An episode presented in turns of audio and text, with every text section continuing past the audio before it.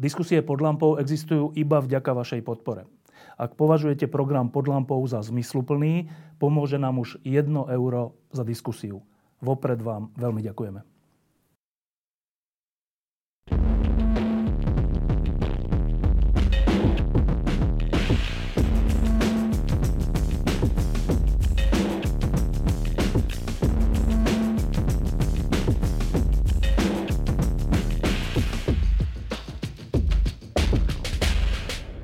Posledné dni a týždne zažívame nielen tu na Slovensku, ale aj na celom svete niečo ako obavy a strach. Sledujeme vojnu a počúvame reči o jadrových hlaviciach a vrátili sme sa mentalitou o štyridsať rokov dozadu, keď sme boli deti a museli sme chodiť na chemické výcviky. A v tejto situácii podľa každého psychiatra a psychologa je dôležité, aby sme mali aj trocha radosti, aby sme neupadli do toho, že svet je temné miesto. Tak dnešnú lampu budeme venovať jednej veľkej radosti a jednej veľkej, veľkej otázke. Tá radosť sa volá bronzová medaila na olympijských hrách v hokeji. Po šesťročnom príbehu, ktorý sa začal tak, že nevedeli sme, ako to dopadne, ale po tých šiestich rokoch, dramatických šiestich rokoch, celé Slovensko znovu raz bolo v uliciach, na námestiach a oslavovalo. Tak mám tu dvoch ľudí, ktorí s tým priamo súvislia. Vlastne teraz, neviem, sa funkcia zmenila. Výkonný riaditeľ, výkonný riaditeľ Slovenského zväzu ľadového hokeja, Peter Krul, ktorý to už viackrát bol.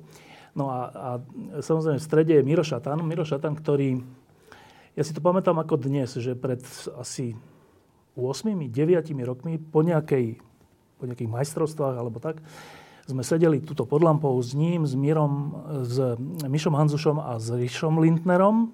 Oni končili kariéry a ja som sa ich pýtal, že počujete vy traja, že však to vyzerá tak, že keď sa tu má niečo zmeniť, musíte to asi vy traja alebo vaša generácia zobrať do rúk. A oni vtedy tak skromne, tak, tak troška prikyvali, troška nie, ale v zásade som cítil, že asi do toho pôjdu. Tak Miro, pamätáš si, ako sa vlastne zrodil tento úspech? Ako sa zrodil úspech? No tak...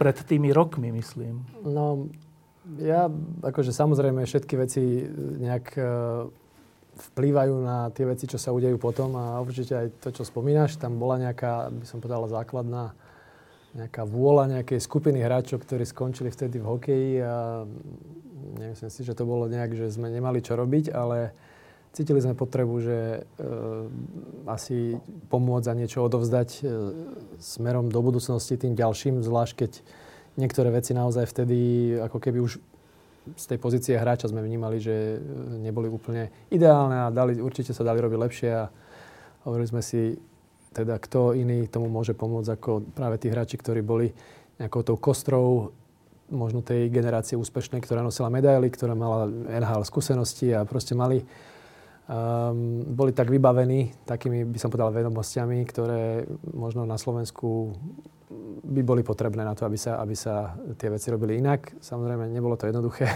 donášať sem nejaké ako keby cudzie know-how. Uh, ide to rokmi, by som povedal, um, dúfam, že stále lepšie a lepšie a nejaké tie veci samozrejme sme už uh, pomenili, aplikovali, ale uh, samozrejme je to nekonečná, nekončiaca cesta, je to proces, ktorý sa neustále mení. Tá posledná fáza, by som povedal, od stavu, kedy som nastúpil do funkcie generálneho manažera a doniesol Craiga Ramseyho, tak to je fáza, na ktorú som, by som povedal, teraz veľmi, by som povedal, hrdý. A napriek tomu, že to na začiatku nebolo ako nejak ocenené a bolo to ako keby spochybňované, spochybňované a či už vek alebo meno a nikto samozrejme Craiga Ramseyho nepoznal, nevedel, aká to je kapacita, tak um, myslím, že tú cestu, čo sme nastavili, tak um, dneska to už asi dnes, dneska to už nikto nespochybňuje a aj keď, ja neviem, prvé nejaké dva tri roky všetci hovorili, že vidia nejaké zlepšenie na našej hre, ale nevidia teda nejaký, nejaký úspech, výsledok? Že by to nejaký výsledok k tomu nie, tak samozrejme bol to nejaký proces, aj tí hráči sa museli ten systém naučiť nejak hrať, aplikovať, Craig musel spoznať takisto naše prostredie a um, som veľmi rád, že sme tú cestu vydržali.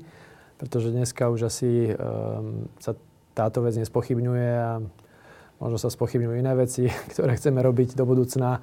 A ale teda verím, že keď dostaneme šancu a urobíme nejak, dostaneme šancu urobiť tie veci, takže zase prejde čas, kedy sa ukážu, že to boli dobré veci. No, ty si povedal tak skromne, ako často, že, že ste sa toho hokeja ujali, alebo tej, tej nápravy, krízy slovenského hokeja, ste sa ujali nie preto, že by ste nemali čo robiť, ale preto, že ste chceli vrátiť, čo ste dostali, alebo pomôcť, alebo tak. Tak len na Slovensku je taký zlozvyk, že všetci si ľudia myslia, že keď niekto chce nejakú funkciu, alebo niečo kandiduje, tak to robí preto, že tam vidí nejaké zdroje, že tam vidí, že nejak sa obohatí na tom, alebo bude, bude mať nejaký biznis. Tak len, len konštatujem, že vy všetci ste mohli mať desaťnásobné platy, keby ste zostali v en há el v nejakých manažerských a iných funkciách. Stačí toto povedať? Ja myslím, že stačí, tak určite. Ja určite by som nemal, myslím si, že problém nájsť si prácu v hokejovom biznise, tak to poviem. Lepšie plateno. No, no a teraz k, tej, k, tej, k tým šiestim rokom. Tak, Peter, teraz si nie som istý, ale myslím, že ty si úplne na začiatku pri tom nebol, že? Nie, nie, nie. Rok a pol, rok a tri štvrte, povedzme. Dobre. Čiže tie roky predtým si bol v zahraničí. Uh-huh. Sledoval si trocha, čo sa tu deje? Ako, ako deväťdesiatdeväť percent ľudí na Slovensku, ja som bol hokejový fanúšik väčšinu, ča, veľkú časť svojho, svojho života, predtým, než som prišiel na Zväz, takže sledoval som to, tiež som samozrejme fandil aj chalanom, aj dvetisíc som tancoval na námestí, aj dvetisícdva, dvetisícšesť som bol smutný, keď olympiáda nevyšla, dvetisícdesať som po nociach stával, keď som bol na vysokej škole, dvetisícdvanásť som zase zatešil, keď bolo striebro. No a samozrejme aj si pamätám, keď Miro prišiel ako gé em, aj keď Miro prišiel ako prezident. Čo si si vtedy si, myslel? Že keď prišiel, no? Že chvála Bohu. Prečo?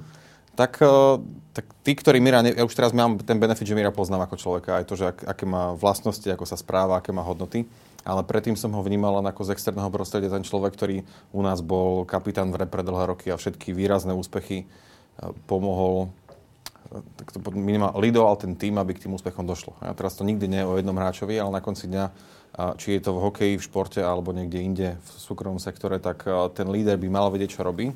Lebo ak nie, tak väčšinou tie úspechy neprídu. Takže samotné o sebe to, že je tam tá verifikácia, že to dávalo zmysel, ale hlavne vždy slušný človek, ktorý tvrdo makal a bol skromný. To znamená, že kombinácia s tou skúsenosťou, ktorú má, tak prvé, čo ma napadlo, bolo, že tak chvála Bohu príde a možno pomôže niektorým ľuďom trošku uh, pochopiť, respektíve vidieť, že to niektoré veci môžu fungovať aj inak a možno aj lepšie a priniesie skúsenosť aj zvonku. Nie je na silu samozrejme utlačiť, ale aspoň ľudí trošku možno zedukovať, že veci sa dajú robiť aj iným spôsobom. No, lebo keď takíto ľudia na Slovensku, nielen v športe, keď sa do niečoho dajú, že tak počkajte, my to tu robíme nejako zastaralo, alebo takto to nefunguje, skúsme to robiť tak, ako to už vymysleli v mnohých iných krajinách alebo iných uh, ligách, tak, tak narazia na to, že ale čo, my sme Slováci, my máme svoje špecifika, jaká fínska liga, jaký americký biznis a jak, nechaj to tak. Výsledkom je, že potom naše fabriky skrachujú. Väčšinou to tak potom býva a potom musí prísť ten zahraničný investor a dať to dokopy. Dobre. Ale ten osud, že ideš do niečoho s čistým akože, presvedčením, že, že ideš tomu pomôcť a odstaví ťa tá krajina, je tu opakovanie. A keď oni to ohlásili, tak ja som sa strašne tešil, že idú do toho, ale súčasne som si hovoril, že to bude ale hrozná skúsenosť pre nich, keď úplne, že s dobrým srdcom do toho idú a potom zistia, že budú odstavení pre závisť, malosť, neprofesionalitu iných. Ty si si uvedomoval, do čoho oni idú? Alebo do čoho aj ty ideš, keď si sa k ním pripojil? Asi chceš úprimnú odpoveď. Samozrejme, tým, že ja som väčšinu času svojho profesionálneho života strávil mimo tohto geografického regiónu, tak aj pre mňa osobne to bol veľký kultúrny šok, veď keď s Mírom sme rozprávali o veciach, že ako by som tomu mohol pomôcť, tak to bolo skôr také, že pozitívne diskusie, poďme toto spraviť, poďme tamto spraviť, pomôže to, pomôže to klubom, pomôže to deťom v kluboch. A nikdy mi ani len nenapadlo, že všetky tie negatívne veci, ktoré sme zažili, no. vôbec nám vstúpia do života. A aj v posledný rok a pol, rok a tri štvrte viackrát to bolo v takej situácii, že temer to celé sa to rozpadlo. Hej. To znamená, no. že ja hovorím, že klobúk dole pred ľuďmi, ktorí sú ochotní urobiť také životné rozhodnutia, ako či už Miro, alebo Mišo Handzuš a ďalší, lebo nepoviem, ktorý Miro, bývalý spoluhráč, posiela es em esky a fotky, že aha, som na Floride, hrám golf, čo, ty, čo robíš ty? A Miro sedí vedľa mňa na mítingu a sedíme tam dvanásť hodín na zväze. Hej. Takže určite mohli robiť iné veci a to je ako veľkom taká inšpirácia pre nás všetkých, že občas robíš tie ťažké rozhodnutia, aj keď sú nepríjemné, lebo vieš, že robíš správnu vec a pomôžeš mnohým. A už si sa tomu kultúrnemu šoku akože prispôsobil? Uh, nie. Moja, aká moja vlastnosť, že uh, naučil som sa očakávať, občas to je škaredá veta, ale naučil som sa očakávať aj tie zlé veci, tak človek si možno potom zvykne aj menej prekvapenie, ak sa stanú, ale to neznamená, že zmením svoje hodnotové nastavenie a budem ich považovať za správne. No, tak... Ja som uslúbil, že taký manažerský kurz, ako bude mať v Slovenskom hokeji, taký, taký nedostane nikde na svete. A mal takže, pravdu. Mal som pravdu. Mal no. pravdu. Takže. No, keď ste... Však ten príbeh je známy. Pokúsili ste sa najprv kandidovať. Myslím, že prvý to bol Riško Lintner. Nevyhral. Potom boli ďalšie peripetie. Potom vyhral Nemeček. Potom bol bojkot reprezentácie kvôli tomu, že tie voľby neboli férové toho vedenia zväzu. A takýmto akože krok po kroku ťažkými zápasmi sa nakoniec stalo, že ty si sa stal generálnym manažerom reprezentácie, zavolal si Craiga Ramseyho a začala sa zmena hokeja, ale teda čo sa týka hry reprezentácie a aj nejakého celkového systémového nastavenia hokeja na Slovensku. Tak keď si teraz spomenieš na to, na to prvé, zavolal si Ramseymu, stal si za generálny manažer. Um, To ste ešte boli s takou malou dušičkou, alebo už ste išli akože s plnou verou, že teraz to zmeníme? No tak mne to bolo jasné, že to bude trvať dlho a bude to um, aj, aj by som povedal brzdené alebo odmietané, ale um, ja som si uvedomal vtedy, myslím, že to bol rok dvetisícsedemnásť, keď som sa vrátil na Slovensko, že my sme skončili na majstrovstvách sveta, neviem či štrnásty, trinásty, štrnásty po nejakej záchrane sme remizovali s Talianskom a nevypadli sme. Čiže tedy to bol taký, pamätám si, taký bod, kedy som si uvedomil, že tú pomoc ten slovenský hokej naozaj potrebuje. No a samozrejme, keby som vedel, čo všetko ma čaká, neviem, či by som, no. som sa vtedy som čakal, že to bude samozrejme jednoduchšie, rýchlejšie a človek sa samozrejme s tými okolnostiami a postupne, ako tie veci rieši, tak vidí, aké sú možnosti, kapacity, zdroje a schopnosť adaptovať sa a potom si musí tie veci a tie ciele nejak reorganizovať a vyhodnocovať v inej nejakej časovej línii. Takže to sa u mňa udialo, ten, ten, ten adjustment, ale, ale som si uvedomil, že to dlho bude trvať a hlavná vec na tom začiatku, keď sa na to pýtaš, bolo, že Uh, tí, tí hráči, ktorí vtedy po, tých, po tom neúspechu ako keby chodili do reprezentácie, tak uh, sa obávali, že toto by mohlo pokračovať a to, ten, ten reprezentant určite po sezóne, ktorú má dlhú a únavnú tak a, a vie, že na majstrovstvách sveta ho nič dobre nečaká, tak určite do také reprezentácie nechce chodiť. Takže my sme mali kedysi pred rokom dvetisíc problém, kedy ešte vtedy žiadna medaila nebola vyhraná, takže tá ochota chodiť do reprezentácie bola nízka a toto myslím, že keď sa tie medaile podarilo vyhrávať, tak vtedy chalani samozrejme chodili všetci aj so zlomenými prstami a každý tam utekal do tej reprezentácie, sa tam tešil. No ale toto v roku dvetisícsedemnásť vlastne po tom neúspechu akože hrozilo to, že tá reprezentácia bude mať problém tých hráčov zvolávať a bude tým pádom tá kvalita, tým, že nemáme vysokú, nám keď nepríde päť šesť hráčov, tak je to citeľná strata kvality na, našom, na, našej, na našej hre. Takže bola obava, že tie mužstva, alebo že tí hráči, že budú ako ťažko chodiť do tej reprezentácie, ak tam neurobíme nejakú zásadnú zmenu. A, a ja som vedel, že e, pre tých našich treba z európskych hráčov, ale aj hráčov, ktorí vtedy boli v en há el ešte, ak donesieme kvalitného trénera, ktorý bude mať rešpekt, tak tí hráči prídu. Budú chcieť vidieť, ako, ako to funguje pod takým trénerom, ako sa hrá. Tí hráči z en há el, ktorí sú na to zvyknutí, vlastne prídu do prostredia k trénerovi, na ktorý sú na ten servis, prípravy na zápas, spôsob coachingu, na, na to sú zvyknutí a tí európski hráči budú vidieť niečo, čo ich bude rozvíjať, sa naučia a budú vidieť, ako to funguje vlastne v zámori a tým pádom sa budú skvalitňovať aj ako hráči, keď sa vrátia do klubu, môžu samozrejme nejaké z toho vedomosti zase po, poslať ďalej. Takže, takže to bola kľúčová vec, nájsť trénera, ktorý taký rešpekt bude mať a hovorím, ja som mal šťastie, že som chvíľočku mal šancu pod Craigom Ramseym hrať, ktorý, keď bol asistent, myslím, že v Bostone a, a, a poznal som ho, no a Uh, mal som vtedy nejaké tri štyri mená, ktoré som si dal na papier no, a ktoré som obvolal a keď som hovoril s Craigom, tak som zistil, že už rok e, bol ako keby mimo hokejového biznisu, oddychoval, hral golf na Floride a e, sme sa bavili, myslím, že v priebehu štyridsaťosem hodín asi dva tri krát. A myslím si, že každým razom som cítil, že ako keby začína tým uvažovať a podarilo sa mi ho presvedčiť na to, aby prišiel na Slovensko a pomohol nám ako keby jednak e, zmeniť veci, ako, ako fungovali v reprezentačnom týme. A samozrejme druhú vec, ktorú som od neho chcel, aby pomohol aj s nejakými svojimi vedomostiami, pomohol nám na úrovni seminárov s našimi trénermi a pomohol nám developovať možno nejakých našich asistentov, trénerov mladých, ktorí majú povedzme štyridsať rokov a dohrali kariéru a chcú trénovať v budúcnosti. Takže to bola taká dvojúloha, ktorú som mu vysvetlil a na ktorú potom po nejakých dvoch, troch dňoch mi povedal, že teda ide do toho. No a ako, jak sa hovorí, rest is history.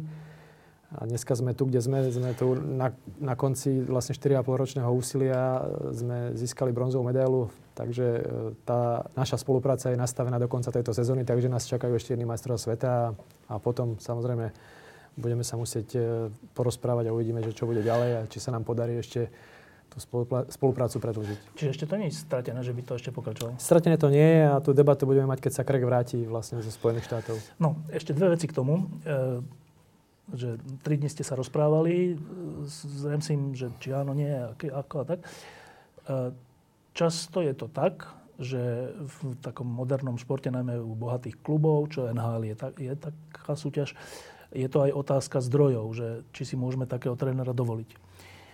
Fotbalové, fotbalová reprezentácia stále rieši, že však my by sme aj zobrali talianského trénera, ale kde na ňo zoberieme peniaze, že to sú astronomické peniaze. Tak tento problém vyvstal aj s Craigom Ramseym?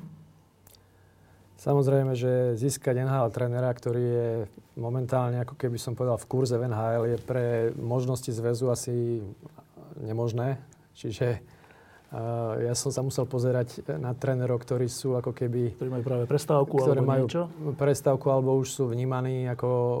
Že, že ten, nechcú? ten nechcú trénovať, alebo je to proste už... Tie skúsenosti tam sú, tie vedomosti tam sú, ale už možno, že to... by som povedal, únava materiálu, už chcú byť doma, alebo si už oddychli, alebo sú už vnímaní, že majú celkom vyšší vek. A to, aj to bolo vyčítané, ale ja som to nevnímal ako problém, že Craig mal vyšší vek. Uh, možno to nebolo na to, aby bol, ja neviem, v en há el v tom kolotoči, ktorý je naozaj, ktorý on zažil celý život. A je to osemdesiatdva zápasov, a je to, ja neviem, deväť mesiacov z roka. Ale ja som mu vysvetľoval, že slovenská reprezentácia je niečo úplne iné. Není to možno ani dvadsať zápasov za rok. Ten kalendár je proste úplne iný, s tými hráčmi nie je každý deň. Som mu to proste, to bolo to, na čo sme vlastne dva tri dni si vysvetľovali, že čo tá úloha obnáša, pretože on samozrejme trénoval v en há el a mal úplne inú skúsenosť a úplne iné veci. A vysvetľoval som mu samozrejme, čo potrebujeme my zmeniť, ako, ako myslíme, akú máme mentalitu, ako hráme v minulosti. Takže všetky tieto veci potreboval nám vnímať, aby on chápal, do, do akej situácie ide a čo vlastne od neho chceme. Lebo tak sa niekde... objavilo, že v skutočnosti ste to vybavili aj tak, že to až tak veľa nestalo. To je, spra- to je rozumná správa, podložená správa? Áno. On uh, prišiel nie preto, aby zarobil? zarobil to, lebo hovorím, on prišiel naozaj nám pomôcť. Takže je to ako za, by som povedal, smiešné peniaze v porovnaní s tými cenami, ktoré by en há el tréneri vlastne. Ináč nevyšiel zväzov ústretí po finančnej stránke. On sám. Uh-huh. Dokonca, keď prišla korona, tak sa sám zdal časti platu. Takže to bolo veľmi, akože... ústretové gesto, ktoré sme ocenili, samozrejme, ale a tie peniaze išli zase na pomoc klubov, ktoré možno ani nevnímali, že jeho príchod bol nejaká pozitívna vec, ale ja hovorím, že je to človek, ktorý naozaj má uh, jednak veľa otrénované, ale ako osoba, ako osobnosť má ako kvality, ktoré vlastne nám tu aj chýbajú, by som no, povedal. A to je tá druhá otázka, čo sa, čo sa Remzio týka. Mimochodom, jeden dokumentarista, Robo Kirhov, ktorý robil aj dokument do Petroviča, a tak my stále, keď sa stretneme, mi hovorí, že už sme postavili pamätník pre Remziho.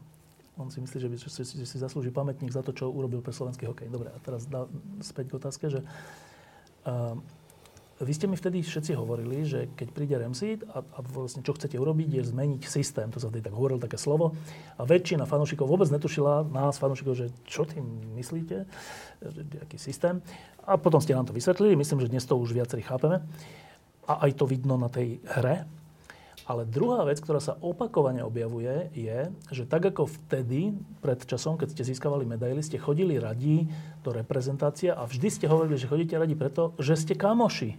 že tam bude zábava, sranda a budú aj medaily a proste, že dobrý kolektív. Áno. Tak teraz sa objavuje, že chodím rád do reprezentácie, lebo je tam dobrý tréner. Ale teraz nemyslím len systémovo, ale že ľudsky. Áno. A tak aj predtým boli dobrí tréneri, ľudsky by som povedal, takže... To, ale že to... niečo také, že ako keby ale... hovoria, že skoro ako otec ich... Že... Craig, áno, tým svojim aj vyšším vekom a tými svojimi skúsenostiami, lebo neviem, to málo kto asi vie, že on aj ako hráč odohral viac ako tisíc zápasov v en há el, získal dokonca Selke Trophy pre najlepšie brániaceho útočníka. A potom samozrejme ako coach, či už hlavný, alebo asistent odkoučoval, a neviem ani presne koľko, ale to sú asi tisíce zápasov za tých, neviem, tridsať rokov možno, kedy tam pôsobil, takže, takže on má obrovské skúsenosti. On zažil asi všetko v tom hokeji a keď si s ním sadnete niekde na nejakú kávu alebo na pivo, tak sa s ním, keď sa spustíte tému hokej, tak sa s ním môžete rozprávať vlastne šesť sedem hodín a bude stále rozprávať hokej a stále bude vy, vy, vyťahovať nejaké ešte príbehy, možno z, z rokov, ktoré si ani ja nepamätám. Takže, takže on je naozaj chodiaca encyklopédia a tie vedomosti, teraz by som povedal, tie odborné sú tam nazbierané a naozaj aj v tých situáciách nejakých krízových si myslím, že ho ne, nemá čo prekvapiť v podstate. No to je jedna vec, ale sú tréneri, ktorých, tak Marián Gáborík stále opakuje toho Tortorellu, že jak mu robil zle, že to sú vlastne troška aj psychopati a že možno sú dobrí tréneri, ale sú strašne takí nepríjemní proste na hráčov, neľudskí. Tak o Remzim sa hovorí pravý opak. Tak my sme neboli v kabíne. Čo je pravda o ňom?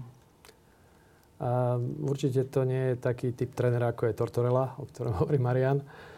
A práve preto by som povedal, že padla voľba moja na ňo, pretože má tie osobnostné kvality vyššie, nie je to, nie je to žiadny nervák, takže je to kľudný človek, hovorím, že je to um, v prvom rade odborník, ktorý vie to mužstvo pripraviť a vie hlavne zanalyzovať, čo sa vlastne v tom zápase deje, urobiť tie, tie obmeny počas treba z toho zápasu a hovorím, ale najväčšia jeho, jeho najväčší prínos, ja viem, že sa tu rozprával to slovo systém, až to bolo také sprofanované, že nikto tomu nerozumel a všetkým to už vadilo, lebo tomu nerozumeli a rozprávali to tak posmešne.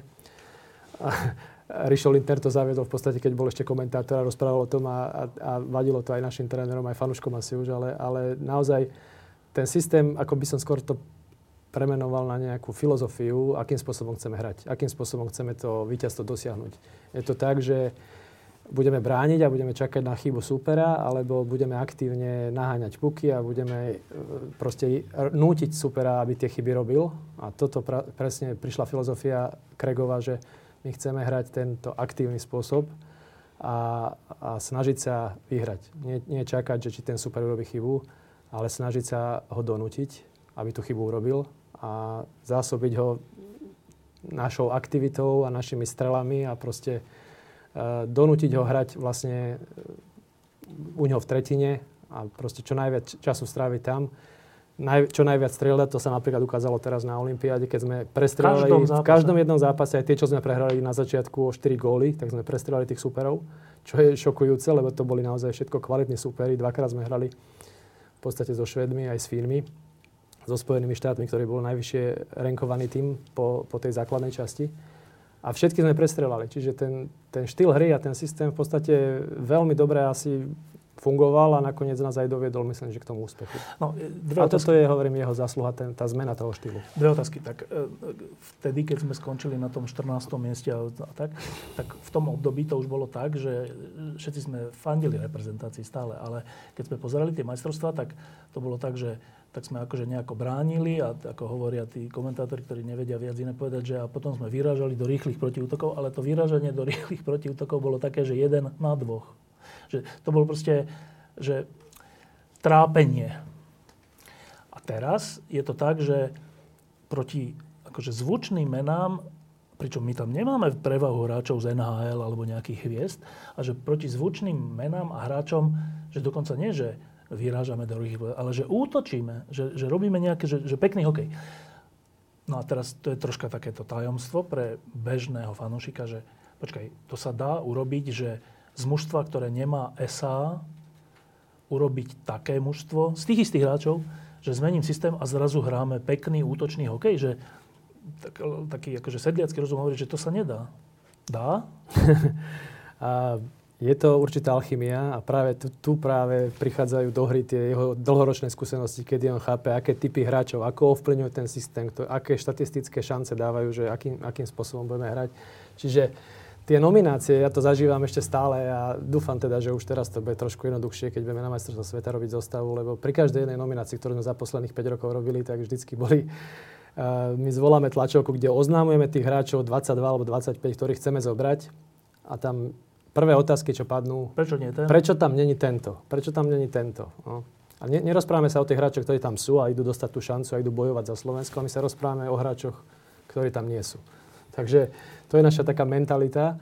Ale to práve tí ľudia nechápu, že tí hráči sú selektovaní na základe určitých kritérií, ktoré Craig má v hlave a ktoré pasujú do toho systému, ktorý on chce hrať. Čiže nie len podľa jeho individuálnych Áno. schopností, ale nie len, ešte... Nie len je to vyberané na určitú rolu, lebo priznám sa, že nemôžeme dať ako plné mužstvo hráčov, ktorí hrajú vo svojich mužstvách presilovky. Hej? Lebo potom príde čas, keď nebudeme mať, ako sme na olympiáde nemali dva zápasy, tri zápasy, sme nemali presilovku a hrali sme len oslabovky a uh, potrebujeme typy, ktoré vedia teda hrať aj takú situáciu, aj takú situáciu. Potom sú tam špecialisti, ktorí hrajú len jeden typ tej situácie. Čiže, čiže on už presne vo svojej hlave vie, že koľko takýchto typov hráčov potrebuje, koľko takýchto. A niekedy sa stane, že hráč, že síce kvalitný a má celkom dobré štatistiky a všetci fanúškovia by ho tam zobrali a všetci možno iní tréneri by ho tam zobrali, no ale, ale Craig vie, prečo dá šancu nejakému inému hráčovi, lebo ho potrebuje na nejakú inú úlohu. Takže je, ťažko sa to chápe a tie novinárske otázky samozrejme vždycky prídu a my to trpezlivo vysvetľujeme. No ale máme len dvadsaťpäť miest alebo dvadsaťdva miest a vždycky tam príde niekto, kto by tam možno mal byť, asi tam zaslúži byť, ale nie je tých miest toľko, aby sme tam miesto mohli dať každému.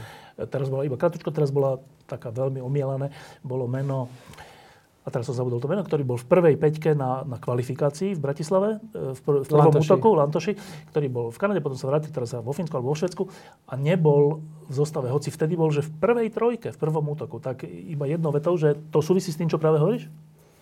Áno, to súvisí s tým a samozrejme ďalšie faktory, ktoré do toho sú, že tie posledné turnaje, na ktorých sme ich mali, ako, ako to fungovalo, ja neviem, tá chemia s tými ďalšími hráčmi, či tam si zaslúži šancu niekto iný, alebo či potrebujeme iný typ hráča na tú pozíciu a samozrejme tí hráči, nikto nehovorí o nich, že sú nekvalitní. Hovorilo sa najviac samozrejme o Lantošim a Liškovi, ktorí sa nedostali do nominácie, čo mňa mrzelo osobne, no ale...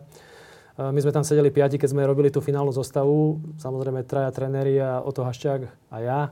A, a naozaj sme mali diskusiu o každom poste, o každej roli, o každom mene. No a títo dvaja ostali po čero, čo mňa, hovorím, mrzelo, no ale e, hovorím, nemáme tých miest pre všetkých. Takže takto to dopadlo a nakoniec sa ukázalo, že tá zostava bola správna.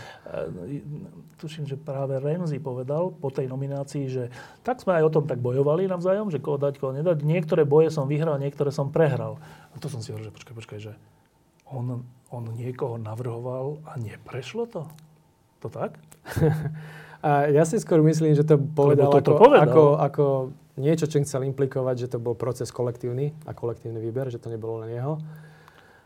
Ja sa priznám, že bolo tam päť názorov a päť ľudí a ja som mal pocit, že ja som skôr všetky tie boje prehral. Takže keby som to mal tak povedať, ale, ale naozaj to bola výsledok nejakej kolektívnej debaty, kedy prichádzali názory od niekoho, ako je scout Oto Haščák a má iný pohľad na hráčov, na ich, na ich nejaké schopnosti. Niekedy sú to asistenti trénera, ktorí potrebujú ďalšieho hráča na oslabovku alebo na presilovku a tá zostava išla...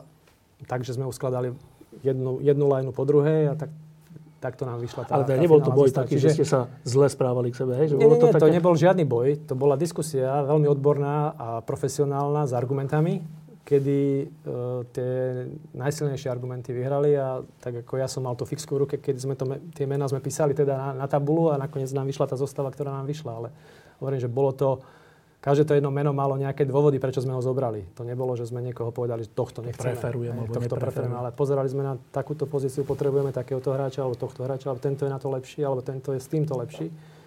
Takže, a samozrejme hrali do toho niekedy aj minulé turnaje, alebo úspešnosť tých hráčov, ja neviem, nám vyčítali Skalického, alebo niekoho takého, ktorý má relatívne dobré štatistiky v lige, a v lige ale na majstrovstvách sveta sa mu nedarilo z rôznych dôvodov. To sa stane, že niektorý hráč možno nemá, ne, nevyjde mu turnaj, no tak dostal šancu niekto iný. Možno na, na budúce majstrovstvo sveta zase pôjde Skalický. Hej, že, že ja hovorím, u nás to není, že niekoho chceme odstaviť, ale hľadáme najlepšiu možnú zostavu. Momentálne. Momentálne. Uh, Peter, teraz sa ťa, Miro, opýtam na jednu vec, čo sa týka systému, že či tomu dobre rozumiem, ale ešte predtým sa opýtam Petra, že uh, keď sú tie reči o systéme, o systéme hry, um, ty si tomu rozumel, čo oni hovoria?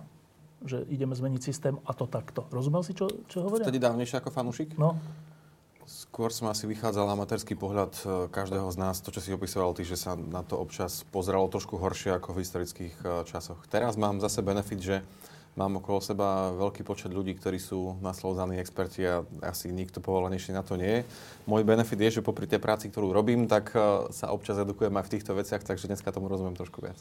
Tak povedz jednou vetou a ja potom poviem jednou vetou, že čo rozumiem pod tým, čo oni hovoria, mm-hmm. že systém.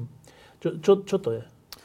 Zjednodušenie, ja to vnímam ako že rýchly kombinačný hokej, kde proaktívne hráš a sa snažíš tvoriť hru a nie ju príjmaš od supera a prispôsobuješ sa tomu, čo chcel. Dobre, tak ja, keď som vás počúval pred tými rokmi, aj s Martinom Morichom sme sa o tom veľa rozprávali, že počkaj, to, toto myslí, alebo čo to, keď ste už odišli, že počkaj, že... No, zjednotili sme sa na tomto, že my sme hrávali tak, že nejaká individualita, akože útočník, bol taký, že tvorivý, niečo sa snažil robiť a teraz tí ostatní pozerali sa, že počkaj, čo on ide urobiť? Aha, hen tam ide nahrať, tak idem tam. A systém rýchlejšie je tak, že ten jeden nie úplne vymýšľa len tak hocičo, ale vie, že tam ten pôjde tam, niekam a ten zase vie, kam tento dá ten puk. Čiže o pol sekundy sa zrýchli tá situácia než predtým. Je to správne, čo sme pochopili? Áno. A toto, keďže to zase nie je až také zložité, sme prečo dlhé roky predtým nehrali? Pretože sme mali veľmi silnú kreatívnu generáciu z tých osemdesiatych rokov, ktorá vyrastla na tom československom hokeji, ktorý bol nejaký, by som povedal, dedičstvom možno viac ten ruský a nie ten kanadský hokej. A tam to bolo založené na silných individualitách a hráčov, ktorí dostali puk. A ten vymysleli. Fanúšik čakal, že ne, proste teraz a nevedel, čo sa stane. A on niečo vymyslel, ten hráč. A boli to ako krásne veci, veľké mená, krásne veci. A my sme boli zvyknutí taký hokej proste hrať. A na týchto osobnostiach to ako keby stálo. A tie systémové veci tam samozrejme boli už vtedy. A tým, že neboli, ja neviem, kedysi dávno možno také analýzy a videá, tak, tak tá hra mala viacej ako keby... Živelný charakter? Živelný charakter a neočakávanosť. A nemala to také schémy. Ako náhle prišlo video... Ja neviem, v deväťdesiatych rokoch to už bolo veľmi intenzívne a stále viac a viac. Sa to, teda najmä v en há el? Tak sa tá hra, áno, tak sa tá hra dostala do nejakých vzorcov a schém. A tam už e, tí kreatívni hráči, keď im tou schémou určíš? A postavením tých piatich protihráčov zoberiem tie možnosti, tak už s tou kreativitou veľa neurobí. Stále urobí, lebo je lepší ako iný v niektorých situáciách, ale už nemá toľko času, už nemá... Takže tie veci sa proste začali ako keby eliminovať a týchto elimino... takto bol aj trend v en há el, že sa tí kreatívni hráči sa snažili vždycky superovi eliminovať. No a tým pádom začali byť zvýhodňovaní tí, ktorí vedeli, čo ten spoluhráč urobí pol sekundy dopredu ako, ako obranca. Ako, ako ten protihráč no. Vedel možno. No a tá, tá, tá hra sa dostala do schém. Čo ja, ja priznám sa ako hráč, ktorý som prišiel do en há el v polovici deväťdesiatych rokov, tak a vtedy ešte... Týmy hrali rôzne systémy a bolo to ako keby, keď sme hrali, ja neviem, z Calgary, tak to bol iný hokej, ako keď sme hrali z New York Rangers. A iný štýl. A to sa bolo treba prispôsobovať na každý zápas, ako keby inému štýlu. A potom sa stalo to, že v deväťdesiatom piatom roku vyhrali New Jersey s defenzívnou taktikou, veľmi defenzívnou a dobrým brankárom, Broderom, vyhrali Stanley Cup. A v prebehu roka, dvoch možno, na to prešli všetky týmy skoro a začali hrať ako keby také defenzívne systémy, že že bolo veľmi ťažké sa presadzovať vtedy a aj potom sa museli uvoľňovať trochu pravidla, trochu o pár rokov, o pár rokov padalo. padalo menej gólov a začalo sa ako keby menej riskovať a začalo sa viacej dávať um, uh, taký dôraz na tú obranu, čo sa udialo v podstate aj teraz na tej olympiáde s tými Fínmi, lebo tí tiež prekvapili, by som povedal, hokejový svet a odborníkov, že doniesli starší káder a hrali veľmi dobre do zabezpečenej obrany, nedovolovali ako keby superovi, mali to veľmi dobre vzadu zorganizované a nedovolovali veľa šancí. A vždycky dali jeden, dva góly a to im stačilo na to víťazstvo. Čiže to bolo tiež, ako by som v tom videl taký trend, ako som vtedy uvidel, ako, ako sa vtedy udial v tom deväťdesiatom piatom z New Jersey. Tak teraz Fíni urobili niečo na medzinárodnom fóre, uvidíme, aký to bude mať efekt, či to ostatní preberú alebo nie. Ale ten náš hokej v tom pôvodnom ponímaní, v tom pôvodnom ponímaní zrazu ako keby mal šancu. Mal, nie, mal šancu stále samozrejme, len bol začal, začal byť ako keby znevýhodňovaný. My sme to cítili trebárs na našich zápasoch, keď sme hrali so Švajčiarmi v deväťdesiatom ešte možno osmom, tak sme nemali, šan- nemali sme akože problém ich poraziť a bolo to otázka, koľko golov im dáme. Keď sme s nimi už hrali, ja neviem, dvetisíctri alebo dvetisícštyri, tak sme v podstate sa trápili s nimi pol zápasu a potom sme vyhrali o gól. Čiže, a to bolo len tým, že oni nemali tú kvalitu kreatívnu, ako sme mali my na našej strane. Napriek tomu ich dobrým systémom vedeli ako keby nám robiť problémy a, a eliminovať tie naše tvorivé veci, tých, tých silných osobností. No a, a to bol ten trend, ktorý sme vtedy nezachytili. To sme mali začať učiť našu mládež vtedy a učiť ich tie veci a tú kreativitu si samozrejme nechať. A k, tým, k tej kreativite aj doniesť to, čo vedia tí menej talentovaní, ktorí boli ako naši superi. No dneska sa už to ani nedá povedať o Švajčiaroch, že sú menej talentovaní. Už takisto majú talentované deti a, a hrajú samozrejme takisto ten moderný hokej. Čiže my nemáme inú šancu, ak chceme s týmito dobrými ústami e, súťažiť. My musíme vedieť tie isté veci, čo vedia oni. Musíme robiť tie isté veci a, a poznať, Um, ako sa tam pracuje s mládežou, ako sa hrajú presilovky tam, tam, tam a ten hokej za posledných desať pätnásť rokov sa hrozne zglobalizoval a ešte viacej sa by sa dal do nejakých schém. Čiže, čiže je veľmi ťažké už teraz pre trénerov ako keby zavádzať niečo nové, ale teda ja verím, že ak my sa zoberieme si zo sveta tie veci, ktoré sa tam dejú, tak my stále máme našich, naše deti, našich trénerov, náš naš, ako slovenský genofón, našu kreativitu, ktorá dokáže byť v tých situáciách stresových a rozhodujúcich potom uh, ako keby prospešná pre nás. Ešte jedna taká vizuálna vec, že predtým, než ste zmenili hru reprezentácie na tento systém, rýchlejšie o pol sekundu skôr sa veci dejú, tak vyzeralo to vizuálne, keď sme sa pozerali na zápasy, že naši hráči sú vo všetkom pomalší, akože korčuliarsky teraz, že, že my, my asi nevieme korčulovať. A teraz je to také, že korčuliarsky sme dokonca niekedy lepší, že to vyzerá, vyzerá teraz.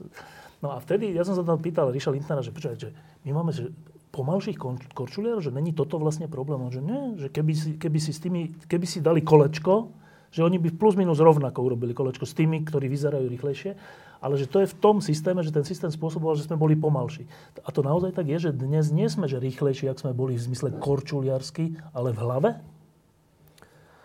Uh, je to, je, sú to obidve veci, lebo keď poviem, že Craig Ramsey veľmi pozerá na to, kto je aký korčuliar, keď vyberá tých hráčov. A tie typy, ktorí sú dobrí korčuliari, tak určite v tom modernom hokeju majú väčšiu šancu sa presadiť, majú väčšiu šancu skrátiť ten čas, ktorý má super pri tom forecheckingu. Takže, takže on si vyberá typy, ktoré sú dobré korčuliari. Takže my sme tých korčuliarov niekedy vybrali hráčov podľa štatistík. Hej. Dneska sú iné, iné veci dôležité aj pri tom výbere, ale Craig má ten faktor korčuliars, korčuliarsky vysoko. Veľmi vysoko. Takže to spôsobuje to, aký systém chce hrať a čo chce urobiť. A hovorím, je to, je to proste zámer jeho. A preto aj niektorí hráči, ktorí možno v minulosti by sa nedostali do repre, tak u neho v tom výbere sú. No a teraz ten, ten šesťročný alebo koľko ročný príbeh toho nového systému reprezentácie prinášal najprv, a ináč prekvapujúco rýchlo, prinášal to, že začala sa hra reprezentácie znova páčiť. Už na prvých majstrovstvách druhých, už v Soči a neviem kde, že zrazu sme, že síce sme nemali výsledky, v zmysle, že štvrťfinále, ale raz sme vyhrali nad Rusmi, raz sme vyhrali nad tými, ale že pekne, že bolo to pekné. Vývrcholne také pekné bolo vlastne na domácich majstrovstvách sveta, kde sme hrali vyloženie, že pekný hokej, hoci sme v poslednej minúte prehrali s Nemcami a tak, dobre, ale, ale diváci sa tešili. Áno. Čiže vyzerá to tak, že keď sa zmení spôsob hry, že ono sa to dá veľmi rýchlo, teda, že sa to veľmi rýchlo prejaví na peknom hokeji? No, je to, hovorím, je to taká zmena, ktorú sme urobili rýchlo a za pochodu, ale tá dôležitejšia zmena, ako to, čo urobil Craig Ramsey s reprezentáciou, musí prísť na úrovni klubov, na úrovni výchovne našej mládeže. Tam je, tam je zmena, na ktorej teraz pracujeme metodicky a chceme ako keby e, dostať takú osvetu a to, čo, to, čo m, aj Jukka Tikaja, ktorý tu bol pred tými tromi, tromi, štyrmi rokmi tu ako keby zanechal, to potrebujeme dostať do našej mládeže, pretože tieto veci sa dajú rýchlo zmeniť s dobrým trénerom. V jednej reprezentácii. V jednej reprezentácii, alebo v jednom klube, ak by si to niekto urobil vo svojom klube. Nakoniec dneska vidíme trend v extraligových mužstvách, ktorí pochopili, že v tej reprezentácii sa niečo deje a hľadajú najmu Fína na síce niektoré len na dva mesiace a vyhodia ho, ale skúšajú. Vidia, že, že, že nejaké medzery tu sú asi a, a snažia sa to zaplniť. Možno sa trafia, možno sa netrafia do správneho trénera, ale, ale tie veci ako keby už vidia a my potrebujeme tú istú zmenu ako keby urobiť čo najviac v kluboch na Slovensku. A to hovorím nielen extraligových, ale aj tých, ktorí sú v tej nižšej lige a, a hlavne tú prácu s mládežou, čo znie ako klišé, ale, ale tu potrebujeme dostať na kvalitatívnu úroveň takú, že tí rodičia budú spokojní s tým, čo majú tu a nebudú hľadať e, nejaké možno zahraničné kluby, kde veria, že dostanú ako keby lepší servis. No, ešte, aby sme sa dostali k tej olympiáde, tak e, počas tých šiestich rokov, e, prvé roky hneď to prinieslo zlepšenú hru, opakovane, ale ned- nevedeli sme sa dostať do toho vysnívaného štvrťfinále, kde už potom je to o jednom zápase a keď vyhráš, tak si v semifinále. E, boli sme desiatí, ta- taký, onaký a počas tých rokov sa teda začali znova tie hlasy kuvičie, že no vidíte, do, donesli ste kanadského trénera, no čo, čo z toho máme, že hráme lepšiu, však hokej sa hrá na výsledky, počítajú sa výsledky, ste neúspešní. Ako sa ti to počúvalo? Ako, ja, ja som to nebral ako nejaký relevantný názor, pretože ja som videl, akože, ako veľmi sme urobili ten skok. A samozrejme, nestačí, nestačí na úspech, nestačí byť dobrý. Treba mať aj trošku šťastie. Treba mať aj, že to, tomu brankárovi vyjde ten turnaj, ako nám to vyšlo teraz. Nám treba mať aj strelca, ktorému vyjde turnaj. Proste sú veci, ktoré sa musia stať. Tie sa nám v tých predchádzajúcich turnajoch nestali, ale boli sme, ja neviem, vždy, neboli sme trinásty alebo štrnásty. Boli sme deviaty a boli sme krôčik a chýbal nám gól. Chýbalo nám tridsať sekúnd. Chýbalo nám tam predĺženie dostať gól a ten bod by sme mali. Alebo vyhrať trestné strelania na olympiáde v Koreji. A boli by sme, boli by sme na miesto štvrtého miesta prvý. Čiže to boli také malinké rozdiely, kde naozaj len trošku možno šťastia, alebo nejaká možno jedna individuálna chyba, ktorá bola z nejakého psychického tlaku, ktorú hráč urobil a dopadlo na to, doplatilo na to celé mužstvo, že sa ten ako keby pomyslený úspech sa neurobil. Ale vedel som, že keď dostaneme niekoľko šancí, štyri päť šancí, takže raz, raz to zapadne, klikne a to sa nám udialo teraz na olympiáde, že keď robíte dobré veci systematicky a dlho, a ešte sa k tomu pridá dobrý výkon brankára. Nejaké šťastie? A, áno, nejaké šťastie, ako keď Slafkovský vystrelí vedľa brány a skončí to vo vinkli, tak, jak povedal z bufetu, tak, tak potom príde aj úspech. Hej? Potom sa dá vyhrať nejaká medaila, ale my sústavne musíme tie dobré veci robiť. A to sa v minulosti nedialo a to je ten najväčší krok zmenu. A tá najväčšia zmena, čo sme urobili. Lebo my sme mohli prísť z tej olympiády aj deviaty zase. A bola by tu kritika. Pri rovnaký výkon. Možno by nezachytal tak dobre brankár, alebo by, ja neviem, nedali by sme tam ten gól a z Američanmi by sme boli vypadli, prišli by sme osem alebo sedem. A boli by sme čo, kritizovaní? Lebo robili sme veci horšie, alebo vybrali sme iný tím? To je o športe a to je aj niekedy aj o šťastí. Ale aby človek si zaslúžil to šťastie, musí všetky veci urobiť dobre. Musí tú prípravu robiť dobre. A to sme robili dobre konštantne a dlhodobo. Richard Lintner mi vtedy hovoril na začiatku, že to, čo robíte, že to nie, to, nie, to nie je cesta k tomu, že teraz budeme mať na každý majstrovstvá, na, na každej olympiáde medailu alebo budeme v semifinále. Že to tak nebude určite. Že to, čo robíte, je, že zvyšujeme pravdepodobnosť, že niekedy príde úspech. Áno, presne. Tak to je? Áno. To, to som teraz popisoval vlastne. No, tak e, Peter, tento úspech, to je vlastne aj tvoj taký prvý veľký úspech, čo sa týka zväzu, alebo tak. Mm-hmm. Považuj, považuješ ho za veľký? Tak určite najkrajší dôkaz toho bolo, že desaťtisíc ľudí prišlo na námestie a spontánne sa iba radovalo, tlieskalo a chcelo poďakovať chlapcom. Keby to tak nebolo, tak asi neprídu. Také najlepšie zrkadlo toho celého, ale taká... Prečo ja to považujem za veľký úspech je nielen to, že to bolo o tom šťastí, lebo mali sme aj šťastie a mali sme občas okamihy, keď sme nemali šťastie a super mal, mal šťastie asi v tých zápasoch. Nakoniec to vyšlo tak, že sme prišli s tým bronzom, ale keď sa kohokoľvek, kto sledoval ten hokej, opýtaš, ako sme hrali, tak povie, tak takto chlapci ešte nehrali nikdy. Je to z roka na rok lepšie, ale tak, ako hrali teraz, ako hrali proti tým Američanom, ako hrali proti tým Švédom, nie ja a amatéri, to Craig povedal, že tá posledná tretina proti Švédom bola najlepšia tretina, ako kedy on počas kariéry videl, hej. A to, že tam je reálne signifikantné zlepšenie, tak potom, ako Miro vravel, to je o pravdepodobnosti raz vyhráš, raz nevyhráš, ale keď tam stále prídeš, si pripravený a zahráš to na sto percent, tak šanca, že to výjde je stále väčšia a väčšia a, a nevychádza to z náhody, ale vychádza z toho, že si bol pripravený a urobil ste veci dobre. A z toho ten, u mňa ten úspech vyplýva, že je fakt veľký. To v mojich očiach nebola náhoda.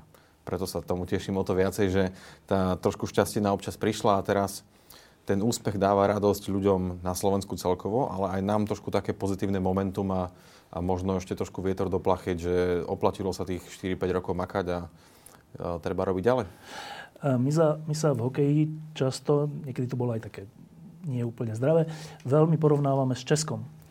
A po dlhých rokoch sa stalo, že českí komentátori, Robert Záruba a ďalší, ktorí hokeju celkom rozumejú dobre a ľudia ich radi počúvajú, tak jednak keď my sme dali góly, tak oni kričali, že gól, čo je také pekné, ale hovorili, že Slováci hrajú a teraz neviem, že modernejší hokej, než naši, než Česko. A nie, tam to neskončilo. Stalo sa to, že česká reprezentácia sa rozhodla, alebo Český zväz sa rozhodol, že do reprezentácie po, po nekonečných rokoch... Prvýkrát v histórii. Nie, mali nejakého, že, ale dávno buknú nejakého, alebo koho nejakého Kanadiana. Kanadský Slovák. No, ale to bolo to, v praveku, že, že prvýkrát v modernej histórii dali, že zahraničného trénera, v tomto prípade Fína. Uh, Miro, to spochybňovanie tvojho rozhodnutia dať na čelo slovenskej reprezentácie Kanadiana pred šiestimi rokmi, sa, alebo piatimi, sa dnes obrátilo, že iní to kopírujú. To je, by som povedal, taký skrytý kompliment, ktorý je väčší, ako keby som neviem, akú cenu dostal. Takže keď Češi, ja som sám z toho bol prekvapený, že išli do tej, do tej cesty zahraničného trénera, pretože oni dlhodobo to odmietali. odmietali a rozprávali, že samozrejme, že majú dosť kvalitných trénerov a aj majú. Ale evidentne, evidentne asi cítia aj oni, že to, čo urobili Slováci, asi je cesta smerom dopredu k modernému hokeju. A evidentne aj ich tréneri asi cítia, že nevedia možno dodať niečo, čo hľadajú niekde v zahraničnom trénerovi. A pre mňa, hovorím, ja to som z toho v šoku. Ešte skopírovali aj to, že tam dali dvoch mladých chalanov, ktorí sú potenciálni tréneri a myslím, že Erad, Erad ani netrenoval ešte nikde, takže to je niečo podobné, ako keď sme tam dali Miša Handzuša alebo Ľuba Višňovského na začiatku. Takže je to úplne tá istá cesta, aby som povedal, že pre mňa je to, keď Češi robia to, čo sme urobili my pred niekoľkými rokmi no. a oni to teraz robia, tak je to, by som povedal, vyznamenanie. No. Uh, teraz ešte pár slov k tomu samotnému turnaju. Začali sme dvoma prehrami, pomerne takými, že vysokými. Hoci prestrielali sme obidve mužstvá a bol to pekný hokej, nebolo to, že sme iba bránili. Uh, ty si sa, Miro, rozhodol po niekoľk... Na tretí zápas si prišiel, že na koľko si prišiel? Na tretí. Uh, kvôli tomu, že sme dva prehrali? Hralo to rolu? Tak mal som nejaké povinnosti aj na Slovensku, ktoré... Takže no. nešiel som hneď s výpravou. A um, potom, keď som videl tie prvé dva zápasy, mal som taký plán tam ísť... Uh, teda po tých dvoch zápasoch dopredu a keď sa mi podarilo niektoré tie povinnosti splniť, tak som sa len toho plánu vlastne držal ďalej a no. išiel som tam po tých dvoch zápasoch. No a keď si tam prišiel po dvoch zápasoch, no. tak my zase vieme len z médií a tak, že, že bolo aj nejaké sedenie hráčov samotných a hráčov a vedenia a tak a predpokladám, že aj ty si tam bol. Dobre predpokladám? Mali nejaké sedenie ešte predtým, než som tam prišiel a potom samozrejme ja som mal nejaké rozhovory no, aj s hráčmi, aj s trénermi, so všetkými. Samozrejme. Čo to znamená mať rozhovory po dvoch prehrách? No, ja myslím, že sami hráči, ako im netreba už veľa hovoriť, ale to vždycky je ako, neviem, v každom športe treba urobiť nejaké úpravy, nejaké zmeny, keď, keď nepríde ten očakávaný výsledok. Ako v zostave, povedzme? V zostave, alebo v nejakom e, nastavení, ako sa hrá treba z presilovka, alebo kto hrá na tej presilovke, alebo sa pomenia obranné dvojice, alebo rôzne veci sa dajú robiť a samozrejme z toho musí, musí vedieť tréner alebo trénerský štáb, musí vedieť, čo, čo nefunguje a čo chce zmeniť. Takže, takže myslím, že tie nejaké veľké zmeny v tom, čo sa udialo, neboli, ale, ale boli tam nejaké zmeny, ktoré sme vyhodnotili veľmi rýchlo po tých dvoch zápasoch a boli tam nejaké vnútorné veci neboli nastavené a úplne ne, ne, ne všetci akceptovali, ako by som povedal, svoju rolu, ktorú im tréneri pridelili. No a bolo treba urobiť len tieto, by som povedal, úpravy a znižiť niektorým očakávania a niektorým možno trošku natiahnuť ten čas, ktorý hráči, ktorí jednak niektorí si možno právom pýtali, niektorým niektorým len proste upraviť e, tú rolu a e, oni sami cítili, že tie výkony, ktoré dali v prvých dvoch zápasoch a mali to možno nejaké objektívne faktory, ako tá príprava, covidové veci, rozbité mužstvo, nemohli sme trénovať kompletne predtým, cestovali sme tam na tri skupiny. Takže niektoré tie faktory boli aj objektívne, ale napriek tomu tie výsledky boli alarmujúce, lebo boli vysoké tie prehry. A niekto s tým nebol spokojný. Čiže oni cítili, že tá zmena musí prísť a, a oni sami sa dali dohromady ako tým. Oni sami chceli dokázať niečo. Takže my samozrejme s našimi skúsenostiami, tréner, ja, všetci tí tréneri, ktorí tam boli, každý tomu poradil, čo vedel. A nakoniec myslím, že z toho vzýšlo nejaké riešenie, kedy v tom treťom zápase mužstvo vyhralo, začalo si veriť a tie zmeny, ktoré sa urobili, úpravy, tak fungovali potom až do konca turnaja, by som povedal. Ale teda my, my diváci nepredpokladáme, že, že to je tak, že ste s tými hráčmi hovorili, že to nebolo o nasadení alebo nejakom chcení alebo niečom takom, predpokladám. Však na olympiáde má nasadenie asi každý, čiže to není asi v tom, že niekto to fláka. Tak, ale potom je taká záhada pre nás, že taká, čo vlastne iné, že čo, že stretneš sa s Hudáčkom a čo mu povieš, že Hudy, že čo? Zhovúť sa. A však on chce hrať. Ale to sú srandy, ale um, on chce hrať samozrejme, len uh, tam treba vedieť vždycky tie okolnosti a je dobré mať tú hráčskú skúsenosť, lebo človek vie, prešiel tými situáciami, ale treba, keď si spomenul Libora Hudačka, tak um, uh, on v priebehu januára zmenil, myslím, že dvakrát klub, išiel mm. do Švajčiarska, potom naspäť niekde do, do ká há el. Neodohral veľa zápasov, nebol v tom, v tej príprave, nebol rozbehaný, nebol rozohratý. Napriek tomu bol jeden z hráčov, ktorý v kvalifikácii zohral, zohral by som povedal signifikantnú, lebo bol jeden z najlepších útočníkov, ktoré sme mali. Napriek tomu v prvých dvoch zápasoch bol neviditeľný, až by som povedal, tréneri možno uvažovali o tom, že, že by ho z tej zostavy zobrali. Nie, že by ho z tej zostavy možno aj zobrali. Čiže to aj neviem, či takto do detailov chceme ísť verejne, ale, ale, ale ja som hovoril, ja som s Liborom hral ešte, keď ja som končil, on vlastne začínal ako mladý hráč, takže ja Libora poznám a ja vedel som, že to je proste, je to tou prestávkou a povedal som, ešte jeden zápas bude zlý a potom nám pomôže, uvidíte. Takže tréneri ho nechali hrať, čiže to sú také veci niekedy individuálne, kedy tu sa troška ubere, tu sa troška pridá, tomu, tento hráč sa dá na presilovku, tento sa vybere z toho. A zrazu to mužstvo má ako keby inú chémiu a, a začne to fungovať a to sa niekedy nepodarí na tom turnaji, lebo je tam strašne málo zápasov, aby sa to dobre nastavilo. A niekedy sa to podarí proste na prvý šúb a nám sa to, by som povedal, na ten tretí zápas podarilo a potom už sme sa to održali, lebo to je ako keď tie formule testujú, každý okruh, urobí jeden okruh a potom prídu a oni pritiahnu krídlo, ale to niekto musí tomu rozumieť, že čo to robí, aký efekt to spôsobí. A keď je to niekto taký poloamatér, tak môže skúšať a dlho mu to trvá, kým to nastaví, ale keď je niekto odborník, tak, tak, vie presne, tak vidí na, na, na tých zátačkách alebo na tých zrýchleniach, že čo vlastne je ten problém tej formule, ako ho zrýchliť. A toto sú také veci, kde tie skúsenosti Craiga Ramseyho, alebo aj hráčske skúsenosti naše, Ota Haščáka, mňa a tých trénerov, ktorí tam boli, tak veľmi, by som povedal, pomohli nastaviť tú zdravú atmosféru. Kedy si bolo problém slovenskej reprezentácii aj v tých dobrých časoch, že boli tzv. Skupinky hráčov, jedna bola trenčínska a potom boli iní. Toto je, to, takéto niečo už za Remziho nie? Myslím, že nie. Myslím, že nie. Tedy hráči mali trošku väčšiu rolu vtedy a od nás, my sami sme od seba očakávali, že si tie veci vyriešime, vyriešime nastavíme a keď sa vyriešili, tak boli samozrejme úspechy aj. A dneska ten systém je daný tak, že Craig Ramsey je boss. On, on rozhodne a proste a hráči to musia rešpektovať. Takže um, v tomto ho ja podržím ako generálny manažer a tí hráči musia proste toho trénera rešpektovať. Nie je to tak, že ako sa tu tvrdilo po majstroch sveta dvetisíc jedenásť, že kanadský coach nerozumie mentalite a tí našej a, a, preto je a vlastne on má, a preto je problém vlastne, ten tréner sa má našej mentalite prispôsobiť. Nie, že náš hráč sa má prispôsobiť tomu, čo chceme hrať, ale zrazu Slovák sa nemusí prispôsobiť a toto kanadský tréner nechápu, že, že čo je to tá mentalita, ktorá sa neprispôsobuje. A to je trošku smiešné, lebo to rozprávajú tí ľudia, ktorí tomu naozaj nerozumeli, neboli nikdy vonku v en há el, čiže my máme ten systém nastavený tak, ako v en há el, profesionálne, že tréner je boss a hráči to musia akceptovať. Ak to nechcú akceptovať, tak nebudú v tom ústve. E, teraz tri také hráčské presúvania počas, tých, počas tej olympiády. Začali sme s jednotkou Rybárom a e, jednotkou Konradom a Rybár bol trojka. Mm-hmm. A na konci bol Rybár nie že jednotka, ale najlepší brankár turnaja.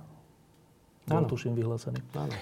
To sa trocha, neviem, či si to aj ty nespomenul niekde, že to, to je jak s Lacom, že kedy sme mali, že Jan Laco, taký, že neznámy, a zrazu bol, že najlepší, najlepší brankár. Áno. To sa ako stane? To sa stane, že my sme, priznám sa, že naozaj nevedeli, že kto bude jednotka, kto bude trojka, ale museli sme to určiť. Že niekto je tá jednotka, niekto je trojka. Aký tie minimálne rozdiely medzi tými brankármi boli. Konrad na kvalifikácii zachytal perfektne. Áno, áno, ale on mal zranenie, tam no. boli určité možno pochybnosti, ale aj on sám viem, že predsa len nejaký malý minimálny efekt to má na ňoho a teda verím, že po tejto sezóne to už žiadny efekt mať nebude a v budúcej bude úplne normálne, normálne tak ako predtým no. schopný robiť všetko pre, ako predtým. Ale myslím, že sám spomínal mne, že nejaké, sú tam nejaké minimálne efekty toho stále. Takže my sme išli do toho a nevedeli sme, že či ten Braňo bude naozaj jednotka, alebo, alebo bude to niekto iný. Tome chytal výborne na švajčiarskom pohári, myslím. Rybár je Kahal brankár, ktorý má skúsenosti, mal zámorskú nejakú tam stáž chvíľku, takže napriek jeho veku je skúsený, by som povedal, a schopný brankár. Takže my sme nepochybovali o jednom z nich, ale nevedeli sme, že kto od tie percentička bude o niečo lepší. No a bolo to možno aj nejakým dielom náhody a to, že tie prvé zápasy sme nehrali dobre, že sme museli vlastne meniť, meniť tých brankárov a dávať im ako keby vyťahovať ich z tej brány a dopadlo to tak, že um, aj keď v tom poradí, ako boli nasadení, ten, ten Paťo, Paťo bol trojka, ako keby, alebo išiel no. až tretí do tej brány, tak uh, ono to práve fungovalo tak, že my sme ho možno nasrdili, že sme ho dali až do tej pozície trojky a zdravo sme ho nasrdili a on nám všetkým proste ukázal, že ako náhle sa do tej brány postavil, tak, tak chytal ako potom ako, ako jednotka. Už vlastne nepustil svojich kolegov potom do tej brány a už tréneri sa držali len toho, čo fungovalo. Lebo sa potom začalo dokonca uvažovať, že však toto už je také, že možno ho budú chcieť aj naspäť v en há el. To je, je ešte prehnané? Nie, to nie je prehnané. To sa môže veľmi, veľmi ľahko stať. To až tak? Áno. áno. Ako to... Uh, hovorím, tí brankári sú približne na rovnakej úrovni, ale tie psychické faktory... Uh, v tom turnaji niekedy proste zohrajú takúto úlohu a keď sa pozrieme do minulosti, vždy, vždy to tak bolo. Boli v en há el dvojky brankárske, ktoré sa dostali, ja neviem, v prvom kole do brány a potom Play-off, tá dvojka devätnásťročný alebo dvadsaťročný brankár zrazu to mužstvo ťahal až, až, až do, do finále Stanley Cupu a takisto, keď si spomenieme, neviem, či aj, aj Janola však začínal ako, ako nejaký náhradník v tom, neviem, či v roku dvetisíc alebo kedy to bolo. No. Nakoniec e, vychytal nám nie že jednu medailu, ale viacero medailí, takže, takže aj toto je tá to môže, podobná story, že ten brankár, ak tam ide ako jednotka, sú na ňo veľké očakávania a tá, ten psychický tlak uniesť, možno sa mu nepodarí ten prvý zápas, ale tá dvojka tam ide s úplným kľudom, zrazu sa tam dostane a všetko funguje, je v zóne, ide mu to, zastavuje puky a už to kolegu do, do brány nepustí, že to je úplná bežná vec, myslím, že v športe a tam zohrá veľkú rolu tá, tá psychika. No, jeden potom bol opačný trend a to bol, že Jurčo, ktorý začal v prvej peťke, v prvom útoku a končil dokonca štvrtom, ak si to dobre pamätám. Treťom, štvrtom. Um, k tomu sa dá čo povedať? Tak ono, ja musím brať ohľad na tých hráčov a ne, nemôžem takto veci verejne, verejne ako všetky do detailov vysvetľovať, ale jednoducho tam, ako sme hovorili o tých, o tých úpravách v tom mužstve, po každom zápase nejaké prichádzajú. A tí hráči, ktorým ten zápas vychádza, tak sa samozrejme ich rola sa ako zväčšuje a posúvajú sa ako keby vyššie do iných. A ktorým nevychádza, tak sa zase znižujú. Naši slovenskí hráči historicky neboli nikdy dobrí, keď sa im tá rola znižovala a boli, by som povedal, na to hákliví. A aj preto dneska veľmi rozmýšľajú aj európske kluby, aj nielen zámorské, ale aj európske kluby, že koľko tých Slovákov si vlastne zoberú a ktorých si zoberú a pozerajú na tie psychické vlastnosti. Že toto je...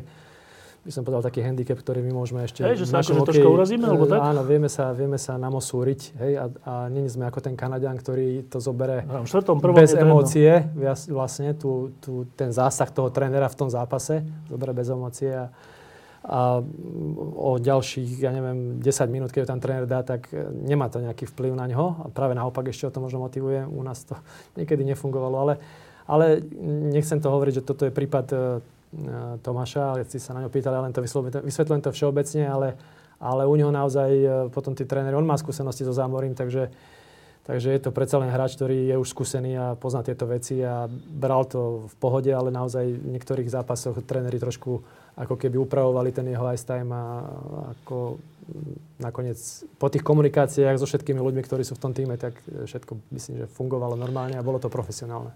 Potom bol jeden taký, že, že veľký talent, ale teraz nie Slafkovský, ale Šimon Nemec, ktorý, ktorému všetci predpovedajú obrovskú budúcnosť a, a veľké schopnosti tvorivé a všelijaké, ale posledné zápasy nehral. A to bolo tiež, zase sa vrátim k tým zásahom a tým úpravám, ktoré sa robili.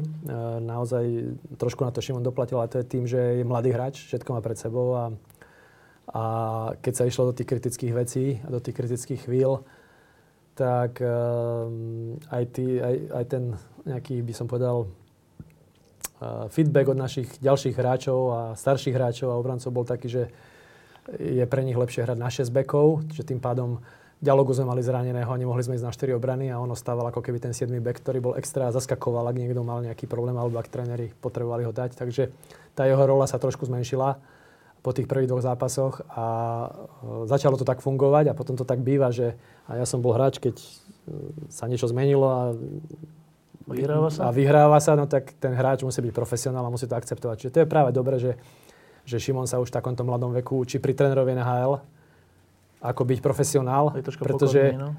pretože, pretože to určite bude potrebovať vo svojej kariére. No a je oveľa ľahšie učiť mladého hráča takéto veci a ako to vzal? Takému štýlu, ako potom... Myslím, že veľmi dobre, on to, zvládol, on to zvládol veľmi v pohode, však nakoniec má bronzovú medailu v osemnástich rokoch. Byť na olympiáde a mať bronzovú medailu, tak to sa málo komu podarí a má pred sebou si myslím, že skvelú budúcnosť. My ho samozrejme plánujeme Uh, pri tej dobrej sveta, výko- výkonnosti ešte vytiahnuť na majstra sveta, tam ak odohrá dobrý turnaj, on stále má šancu byť. Uh, ja myslím, že top desať je veľmi akože, pragmaticky odháda a ak mu vyjdú majstra sveta, tak aj byť niekde v top päťke, takže, takže uh, on má budúcnosť pred sebou, takže o to sa nebojím. No a potom bol ten hviezdny posun zo štvrtého útoku do prvého útoku, z nula gólov na najviac gólov, na najlepšieho útočníka, vo veku sedemnástich rokov na olympiáde. Neviem, myslím, že len ty si dal na olympiáde v mladom veku o jeden gól viac? O dva? No, myslím, že o dva, ale mal som jeden zápas navyše. No, tak dobre. Čiže, máme tu nového Šatana? Um, máme tu, myslím, že obrovský talent slovenského hokeja. Uh, vyzerá, že uh, nielen je fyzicky zdatný, ale vyzerá, že aj je tam predpoklad a dúfam, že e, tieto pozitívne e, udalosti, ktoré sme iniciovali a zobrali sme, dali sme mu šancu a ten vzťah k reprezentácii, že mu zostane dlhodobo, aj keď dúfam, že bude mať hovorím, dlhú a úspešnú kariéru v en há el a dúfam, že aj takisto bude nejakým budúcim ťahuňom aj slovenskej reprezentácie, ale e, naozaj... E, vo svojom veku je veľmi dobre fyzicky disponovaný a veľa ľudí spochybňovalo našu nomináciu, či už na majstra sveta, keď sme ho tam dali. Tam samozrejme sa ešte nepresadil a keď sme ho zobrali na kvalifikáciu alebo aj teraz na olympiádu, tak veľa, veľa ľudí spochybňovalo jeho nomináciu a hovorilo, že ešte je mladý a nemusíme ho tak urýchlovať a a možno tam mali byť iní hráči skúsenejší, starší a toto predsa není o tom, aby sme hráčov developovali, ale aby sme išli na výsledok. Takže, takže to boli tie veci, čo sme počúvali, no ale tu zase by som povedal, že uh, sme s Craigom mali debatu o ňom, že či ho do toho, do toho týmu zaradiť alebo nie a my sme na základe toho, že sme videli, že na tých majstrov sveta, aj keď nejak efektívny gólovo nebol, ale do šanci sa, do šanci sa vedel dostať. A boli tam hráči, ktorí sa do tých šancí toľko nedostávali. My sme hovorili, ja som poznal tú psychológiu mladého hráča, lebo som to zažil sám pred tými rokmi a povedal som aj ja Craigovi a on mal rovnaký názor. On je jeden gól od toho, že bude Dobre, jeden gól. z našich lídrov, že bude proste dávať góly a to vreco sa rozsype, len potrebuje dať ten prvý gól. To sa našťastie stalo dosť zavčasu v tom turnaji, takže, takže tým pádom ten mladý hráč zahodí tie obavy a zrazu prídu tie endorfíny a tie šťavy súťažné a on zrazu je ešte hladnejší a ide po tom úspechu. A ja som to zažil, hovorím, v devätnástich rokoch.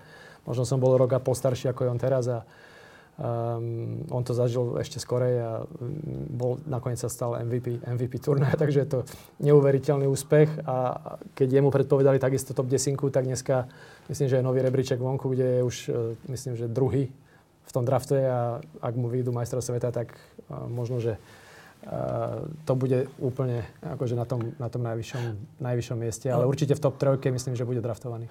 Pred niektorými majstrovstvami sveta som sa ťa pýtal, keď sme mali už mladých hráčov, už vlastne inú generáciu v reprezentácii, že, že kto z nich je teraz taký, že môže z neho niečo byť a pýtal som sa to preto, lebo vy ste, jednak máte celú tú kariéru od svojej mladosti a videli ste mnoho mladých talentov, ktorí, niektorí sú talenti, ale ne, nepresadia sa, niektorí nie sú talenty a presadia sa, že nejaký ten cit máte. Tak teraz sa to znova opýtam, že keď sa pozeráš na Juraja Slafkovského, ale aj Šimona Nemca a niektorých ďalších, že?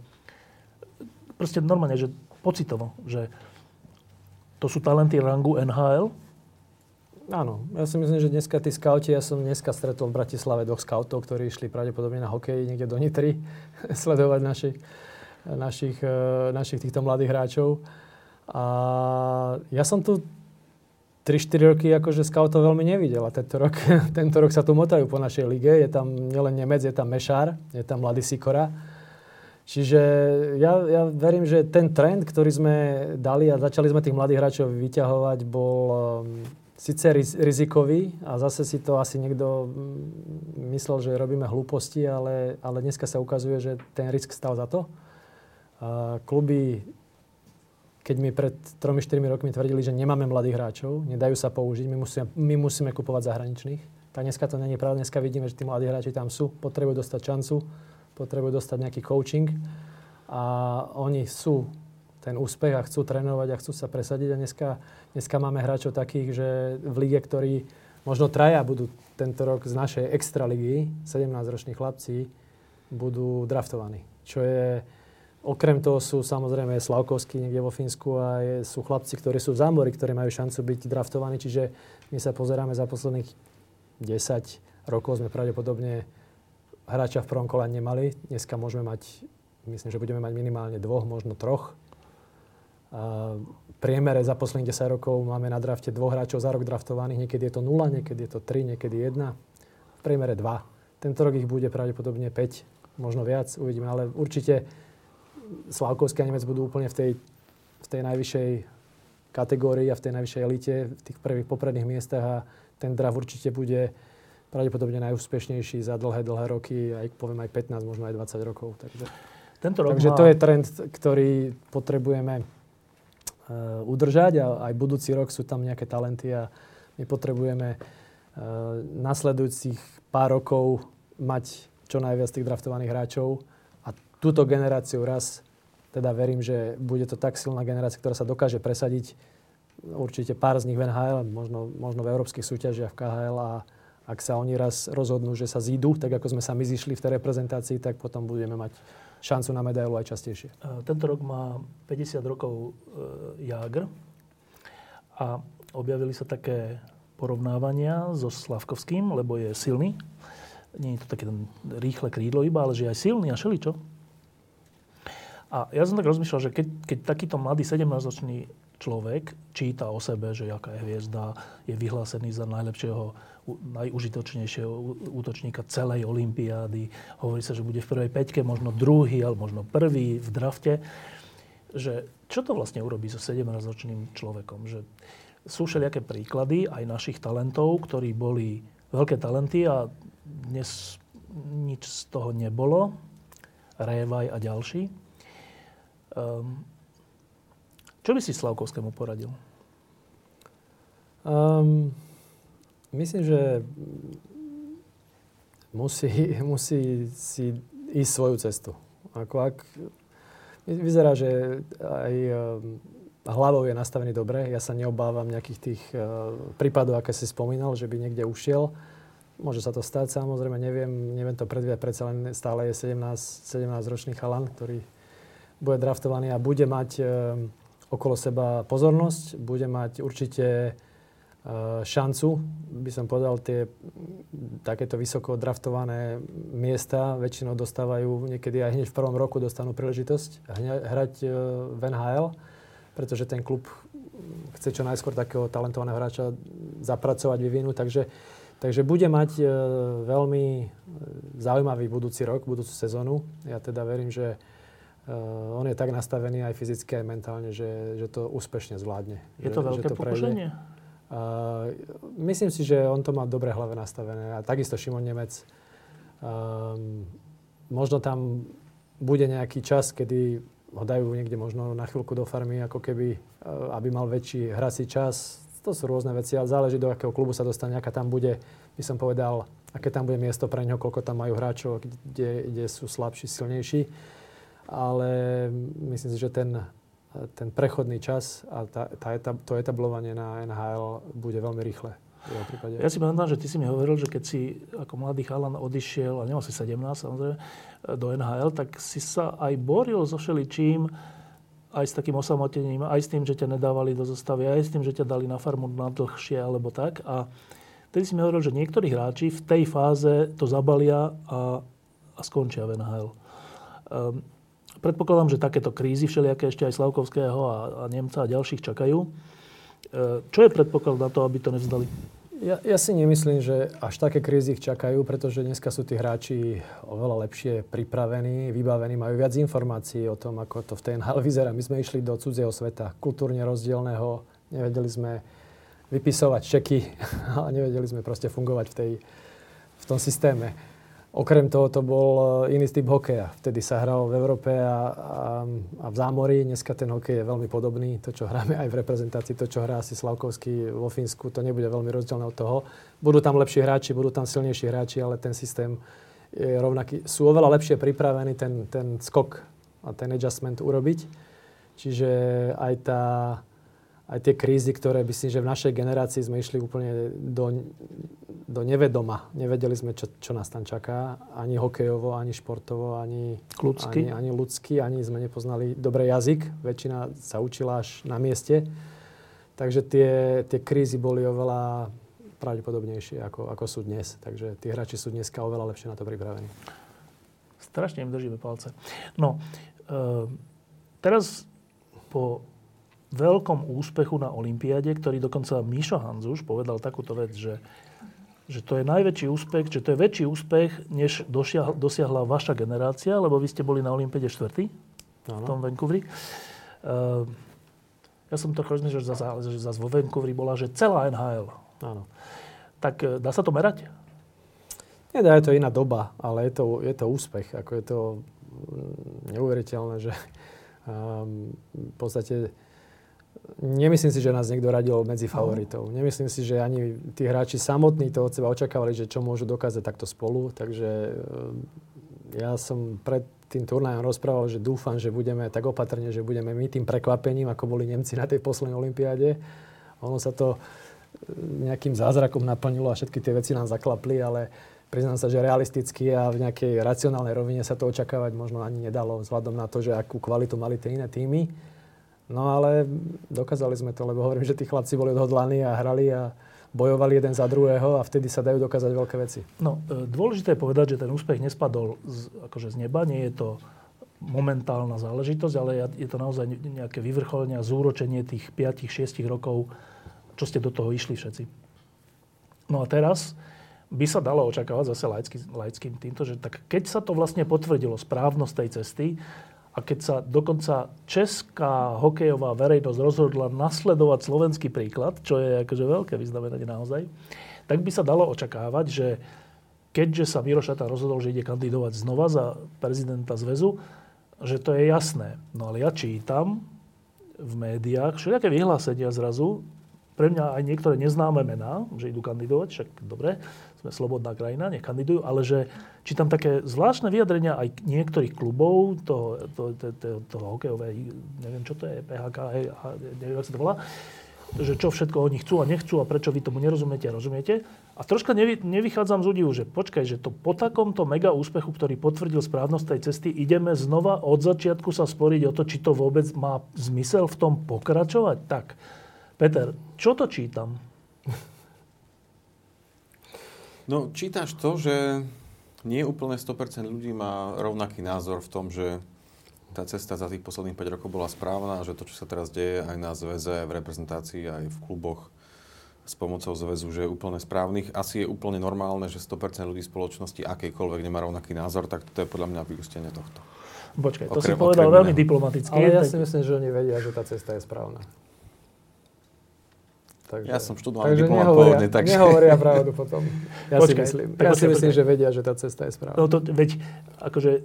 Dneska už, neviem, tak nech príde niekto a nech mi vysvetlí, čo je tá správna cesta. Ja, ja čakám ten súboj tých myšlienok a filozofie a čo ďalej, teda v tom hokeji, ale nedostal som akože nejaké nové informácie a, a z tých pár vied a obsahovo prázdnych vecí, čo som čítal, tak um, tam som nenašiel nič okrem pár vykradnutých vecí z našej desaťročnej stratégie, ktorú máme na rozvoj hokeja, takže ako ja, ja rád si túto debatu kľudne niekde budem mať a nech teda poďme nájsť tú najlepšiu cestu pre slovenský hokej, ale, ale nevidel, nevidel som tam obsahovo nič. No, Peter, ty si povedal, že, že tak majú iný názor, ale že nemajú ten istý názor na to, či je to správna cesta. Počkaj, ale mm. správna cesta sa, hádam, nejak dá objektivizovať, že akú, akú hru hráme, aké výsledky dosahujeme. Mm-hmm. No tak po, po e, štvrťfinále na minulých majstrovstvách sveta a po bronze na olympiáde, hádam, je objektivizované, že ten systém a tá hra a ten koncept reprezentácie sa ukázal úspešný. Môže, môže byť na toto, že iný názor? Nemyslím si. A zároveň to je diskusia o tom, že čo všeobecne robí ten zväz a aké kroky za posledný rok, dva spravil, aby možno zvýšil pravdepodobnosť toho, že tieto úspechy budú častejšie a častejšie. Hej, to je skôr diskusia asi o tom, že kto by mal stáť na vedení v čele zväzu a kto bude mať vplyv na tie rozhodnutia. Ja si myslím, že, teraz asi hovorím svoj súkromný no. názor, snáď pevne verím, že veľa ľudí ho má rovnaký, minimálne v rámci nášho hokejového hnutia, že vrátim sa späť k tomu, čo rozprával Miro. Hej, že bolo to vynikajúci herný výkon, aj s troškou šťastia, ale je to celé o pravdepodobnostiach. No a my zase vieme, že potrebujeme aj našou tou prácou, ktorú robíme každý deň na zväze, zvyšovať pravdepodobnosť toho, že hokej bude úspešný, že sa aj repre bude dariť, že kluby budú úspešne takisto. No a to je celé o tom, že máme desaťročnú stratégiu, desaťročnú víziu pre slovenský hokej. Ona je rozbitá na dva základné piliere, osem hlavných cieľov a na tom sa pracuje, na tom každý, kto je na zväze, pracuje každý deň, päť dní v týždni, štyri, štyri týždni v mesiaci. Máka sa a máme za sebou výsledky. To znamená, že ja dokážem objektívne povedať, že v mnohých veciach a oblastiach to proste sa posúva milovými krokmi. Len teraz to je tá filozofický prístup k tomu celé, že z ktorej strany začať. Tak zväz primárne zastrešuje reprezentáciu a potom samozrejme by mal nielen z môjho pohľadu, z nášho pohľadu rozprávať do metodiky, práca s trénermi, podpora klubov a podpora mládeže primárne. No a týmto všetkým sme samozrejme začali. Začal prvý krok v reprezentácii a následne za posledný rok, dva intenzívna adidná reforma, reforma, reforma fungovania ako zväzu ako organizácie, to znamená odborniť to, zvýšiť profesionalitu, transparentne manažovať finančné zdroje, urobiť stratégiu, dohodnúť, kto ju bude robiť, kedy ju bude robiť, ako meráme úspech, koľko to bude stať. Zmeniť spôsob financovania celého hokeja na Slovensku, dať viacej peniazy do klubov, transparentným spôsobom, aby oni mohli čakať a vedieť, očakávať, že koľko vlastne peniazy dostanú teraz, o rok, o dva, ak otvoria jednu triedu, druhú triedu, triedu a tak ďalej proste. Hej, že to základné princípy fungovania akékoľvek zdravej odbornej organizácie.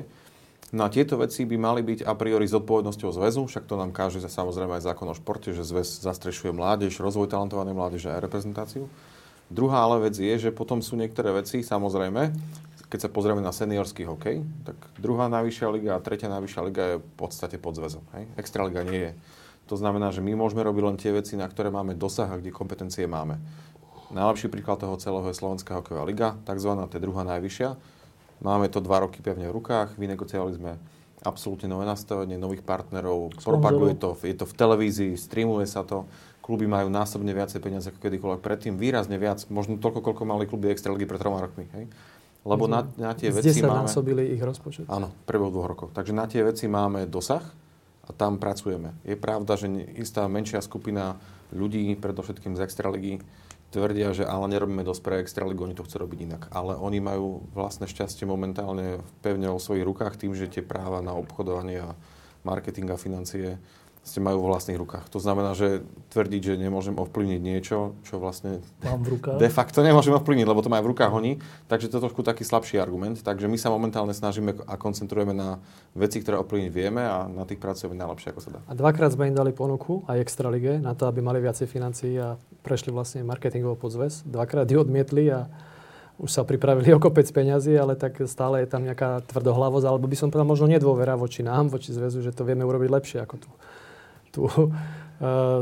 Podobne ako by som povedal na začiatku, keď som priniesol Craiga Ramseyho, keď som priniesol Petra, tak tiež to bolo z hľadiska akože klubov ako keby neprístupné, nepripustné a nevedeli, koho som im doniesol a nevedia teda, že e, tie Petrové nejaké schopnosti, ktoré tu vlastne dáva, tiež ich tu dáva za zlomkovú cenu, ktorú by mohol dávať niekde inde a prišiel nám takisto pomôcť tej finančnej oblasti marketingovej prenastavenia tých dlhodobých zmluv, ktoré zväz má, hľadania nových partnerov a všetkých týchto vecí, ktoré potrebujeme.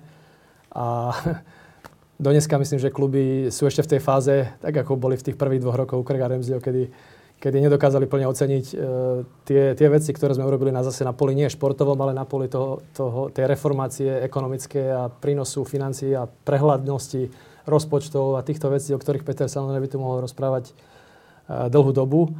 A namiesto nejakej vďaky, alebo teda dôvere, že, že je to dobrá uznania, že je to dobrá cesta, tak hovorím, dvakrát odmietli našu ponuku, ktorú sme im dali. Dneska mohli mať oveľa viacej peniazy, mohli sa menej hádať, nemuseli to tam byť spory medzi extraligovými klubmi a nakoniec celý ten spor sa určite bude prenášať aj do tých volieb, ktoré máme budúci týždeň. No, tak aby som to iba zhrnul, že je to úplne, že veľmi nepochopiteľná situácia, že poprvé, úlohou, to, teda, ktorú ste si sami dali, bolo, že že zmeniť reprezentáciu, pomôcť reprezentácii, aby nevypadávala, naopak, aby zvýšila pravdepodobnosť, že bude mať úspechy. Po šiestich rokoch, piatich rokoch máme dôkaz, že sa to dá teraz, nový, nie že pred piatimi rokmi, teraz, teraz. A nielen, že sa to dá, ale že sa tam to aj pekne pozerá. Tak to je akože e, misia splnená táto. Druhé, že sprofesionalizovať veci a, a v konečnom dôsledku zlepšiť ekonomickú situáciu slovenského hokeja vrátane klubov. Desaťnásobne druhej lige? No tak akože misia prekročená, nesplnená. Čo sa týka extraligy, ponuka taká, že by mali viac peňazí a aj majú Napriek viac peňazí. Musím povedať, že máme signály, že niektorí členovia tej druhej ligy nebudú hlasovať za mňa v týchto voľbách, takže... takže to nebudú... dvadsať na to bol? asi, asi sme slavo. No dobre, len aby som tomu rozumel, takže... že úlohy, ktoré ste si dali a boli ťažké, ktoré ste si dali, sú veľmi úspešne splnené, ekonomické aj športové. Áno. A napriek tomu tesne po úspechu je možný nejaký akože palácový prevrat? Je to v rukách klubov a je to demokratické asi. A uvidíme, na akej, ako, ako teda ocenia tú, tú prácu, ktorú sme urobili. A niekedy chodíme teraz do klubov a snažíme sa vysvetľovať všetky tie veci, ktoré chceme robiť. Jednak predstavujeme im rozpočet na rok dvadsaťdva, predstavujeme im nejakú reformu športov, ktorú chceme robiť. A samozrejme um, snažíme sa dostať od nich ako keby nejaký feedback, nejaké otázky na hociaké témy, ťažké témy. Chceme to vysvetľovať, chceme s nimi komunikovať. To prebieha pravdepodobne. Aj tento týždeň sme boli dvakrát, budúci týždeň máme jedno stretnutie. No a potom sa zjaví protikandidát, ktorý rozpráva, že kluby nemôžu nič povedať. Kluby sa nemôžu... A včera sme mali stretnutie v jeho regióne, kde neprišiel sa opýtať, teda, čo, aby povedal pred všetkými, že čo teda chce robiť a ako to chce zlepšiť. Čiže to sú také prázdne floskule, ktoré v realite ako keby nefungujú a napriek našej snahe, tak stále je tam nejaká negativita.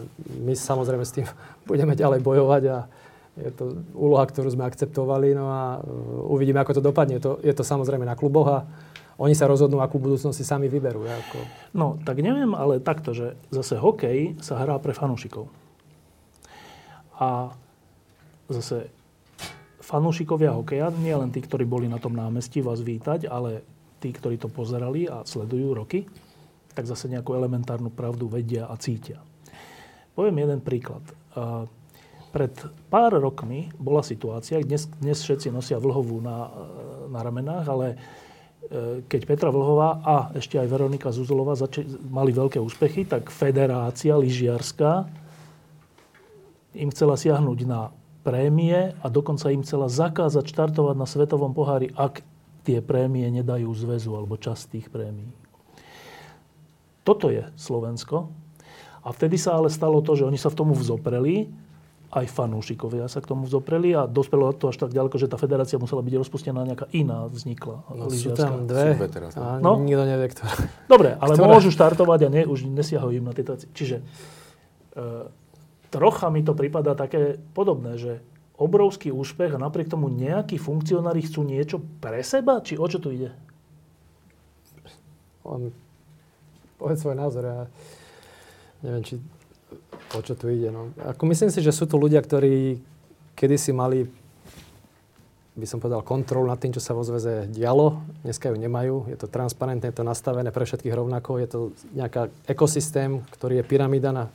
Samozrejme, extraliga je ten ľadovec, ktorý je nad hladinou, ale pod tým je, by som povedal, tých deväťdesiat percent toho, tej masy mládežníckej a tých nižších líg, ktorým my chceme rovnako financovať všetkých a tak, aby ten systém v budúcnosti ako keby generoval, potom generoval vlastne áno, im generoval nakoniec kvalitných hráčov. Čiže oni dneska, neviem teda naozaj, ako by to chceli nastaviť. Dlhodobo to bolo nastavené tak, že o mládež sa staralo menej, nikoho tie metodické veci nezaujímali veľmi a zaujímali ich samozrejme, ako vyhrať titul, hej, a nakupovali sa cudzinci pred piatimi rokmi a vyhrávali sa tituly a to bolo jediné dôležité, čiže tej mládeži sa nikto nevenoval. Čiže my sme nastavili tento ekosystém, ale tí ľudia samozrejme sa chcú dostať naspäť k tomu, aby tá kontrola bola v ich rukách, aby ten, možno tie, tie veci boli nastavené tak, aby, aby tá extraliga mala z toho koláča asi čo najviac. Tak to bolo niekedy historicky, by som povedal, nastavené. A my sa nebraníme, aby sa im zvýšili financie, ale chceme, aby vlastne všetci boli zásobovaní, aby peniaze boli tam, kde sú potrebné najviac. Takže či sa im to, či sa im to podarí, alebo nie, to už je, to už je na našich kluboch. Ako myslím si, že... Poviem to tak škaredo, že, že tej druhej strane ide o peniaze aj na úkor budúcnosti mladých hráčov a teda slovenského hokeja, Peter?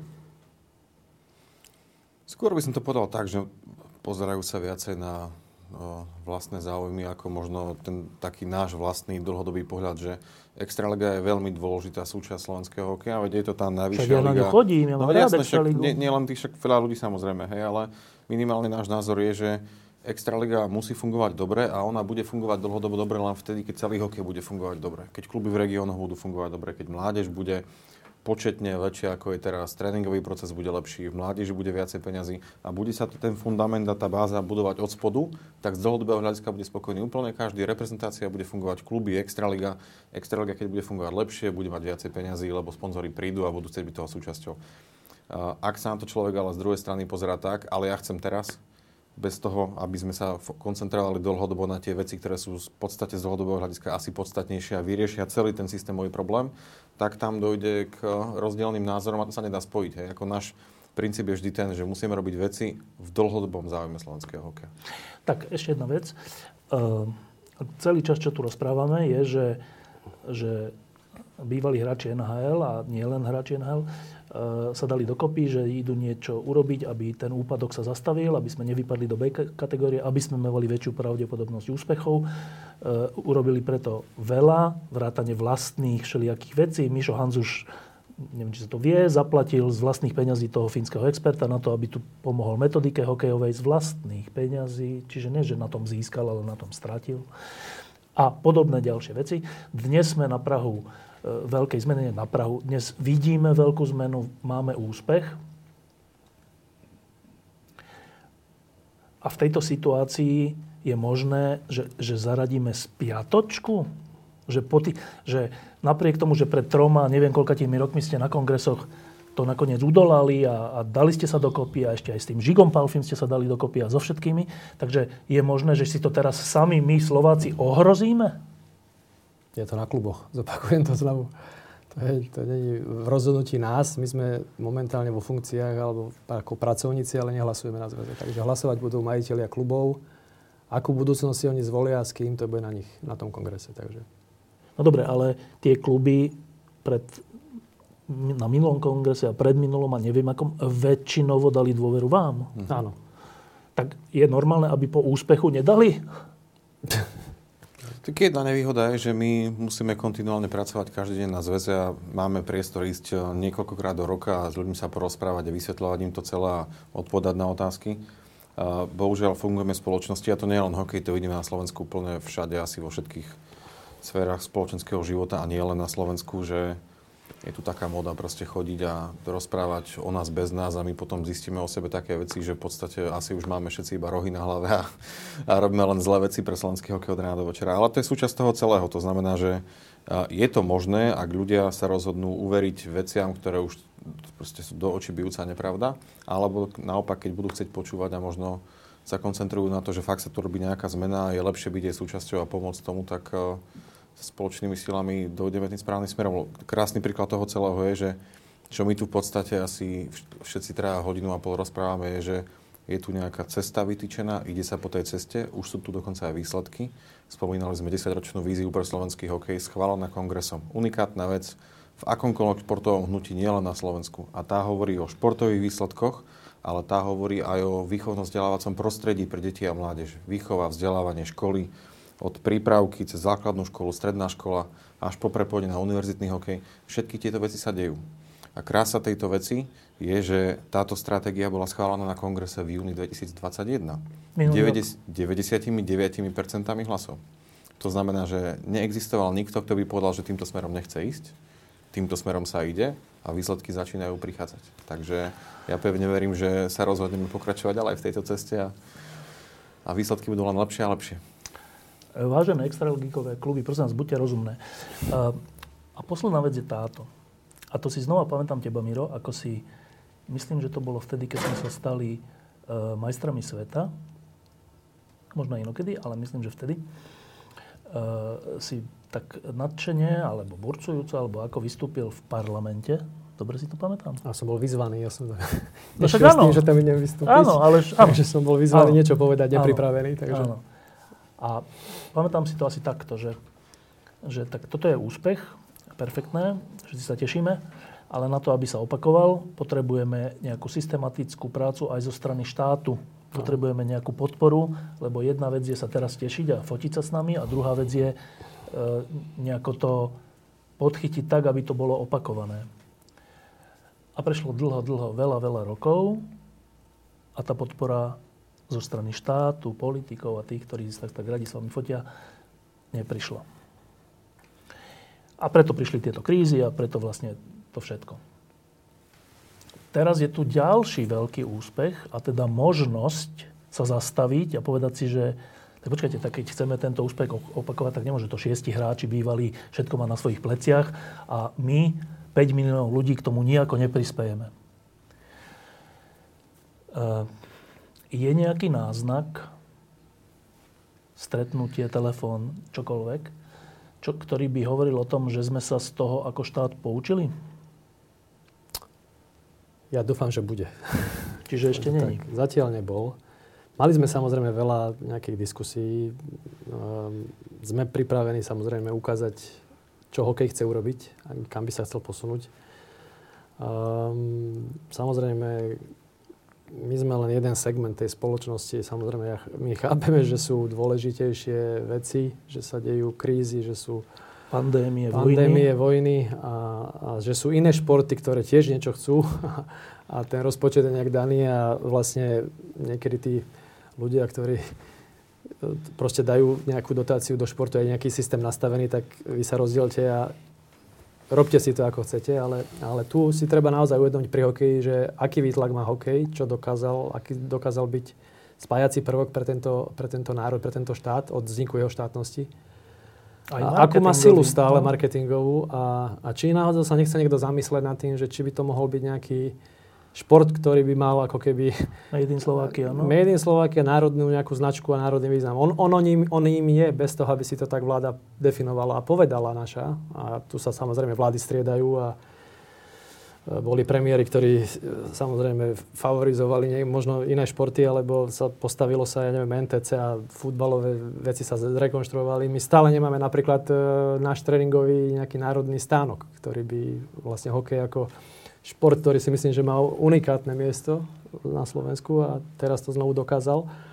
Stále nemáme takýto, takýto stánok. Máme infraštruktúru, na ktorej hráme, je v podstate ešte vďaka tým dobám minulým, naozaj starším možno ako ja. Takže tá infraštruktúra, máme zhruba sedemdesiat štadiónov zimných, z toho je možno päťdesiatpäť mestských, naozaj starých v celkom, by som povedal, katastrofálnom stave. Takže Oni niekedy tie štadióny, už možno niektoré si mysleli, že už ani by nemali fungovať. Tak keď tu bol ten Jukka, tak sa veľmi divil, na čom vlastne my hráme a kde my vyrábame hokejistov, v akom prostredí a na akých štadiónoch. Takže tá infraštruktúra určite má svoj vek. A neviem, koľko ešte vydrží. V niektorých mestách hrozia možno... Padne strecha. Áno, že padne strecha. Niekde čpávok ujde, lebo sú tam staré technológie, kde je osem tón čpavku. A sú to veci, ktoré... Mestá samozrejme sa tvária, že, alebo možno je to aj realita, že nemajú tie financie alebo tie zdroje, aby ten štadión rekonštruovali ani. A to už nehovoríme, že postavili nový, ktorý už nebude mať päťdesiatpäť rokov alebo koľko. Takže, takže tie, tie štadióny boli postavené naozaj v sedemdesiatych rokoch, v osemdesiatych možno niektoré a, a na nich fungujeme dodnes. Sú tu pár malinkých e, takých tréningových hál, ktoré nemajú hľadiska, ktoré postavili súkromníci. E, možno ich je desať, ale... ale toto je infraštruktúra, ktorá je nedostatočná tomu, aby my sme boli vlastne niekde dlhodobo možno, mož, možné, aby sme sa mohli porovnávať s tou najlepšou nejakou svetovou kvalitou, že toto sa niekto bude musieť zamyslieť a ja neviem, že či to, či to len tak si sadnú primátori a zrazu si povedia, že oni opravia hokej. Slovenský zväz ľadohokeja nemá financie na to, aby tie štadióny mestám opravoval, ani to nie je asi ich úloha, ani to nie je naša úloha, si myslím. A tu naozaj musí prísť ruka z hora. Musí povedať, že to, je to nejaká stratégia rozvoja možno nášho športu alebo určiť možno na to nejaké financie, rozpráva sa o nevyčerpaných eurofondoch. Ja neviem, tak sú tu veci, ktoré možno, keď by niekto chcel, tak asi by možno vedel nejaké veci. A my sme pripravení na, t- na tom mm-hmm. spolupracovať, nastaviť veci, a, ale určite to musí prísť direktívne zhora, tak ako možno kedysi v dobách minulých niekto povedal, že poďme stavať tie štadióny, lebo hokej je dôležitý v sedemdesiatych rokoch, lebo chceme sa superiť s nejakým západom. A tie štadióny sa na Slovensku postavili v tých mestách. A, tu... a my, na nich dodnes, my na nich dodnes fungujeme, takže... Takže toto bude potrebovať nejaký update. Je tu jedna paralela, lebo Fíni, často ich spomíname, dvadsať až dvadsaťpäť rokov dozadu vyhrali svoj prvý titul majstra sveta v hokeji. A vtedy oni boli v takom štádiu ako my, malá základňa, možno desaťtisíc hráčov, osemdesiat štadiónov. Ale ľad všade zase, pozor.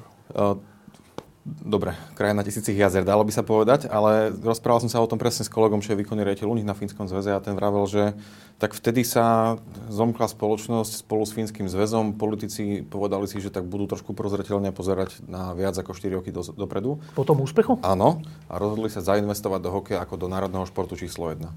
Vybudovali asi sto zimných štadión v priebehu osem až desať rokov. Dnes ich majú dokonca krajina porovnateľná ako my, päť a pol milióna obyvateľov, približne dvestoosemdesiat, my ich máme sedemdesiat. Oni majú sedemdesiatjeden tisíc detí a hráčov do dvadsaťtri rokov, my ich máme desať tisíc. To nie je, že mali viacej obyvateľov, len majú priestor na to a kontinuálne to robia. A dnes v Fínsko my sme skončili tretí, Fíni vyhrali, ale Fíni, keď si pozrieš posledných desať až pätnásť rokov, tak to je kontinuálne stále, oni sú vynikajúci, v en há elke majú osemdesiat, možno sto hráčov. A celé to bolo o tej filozofii, že treba tomu vytvoriť podmienky a treba kontinuálne pracovať s deťmi a s mládežou a tie výsledky prídu. A oni prišli. Popri tom pracovali samozrejme na metodike, na rozvoji toho hokeja. A my sme dneska v situácii takej, že rok dvetisícdva, paralela, stalo sa to isté. Premerhali sme tú šancu. dvadsať rokov. Tak. dvetisícdesať, olympiáda, štvrté miesto, dvetisícdvanásť, ešte striebro.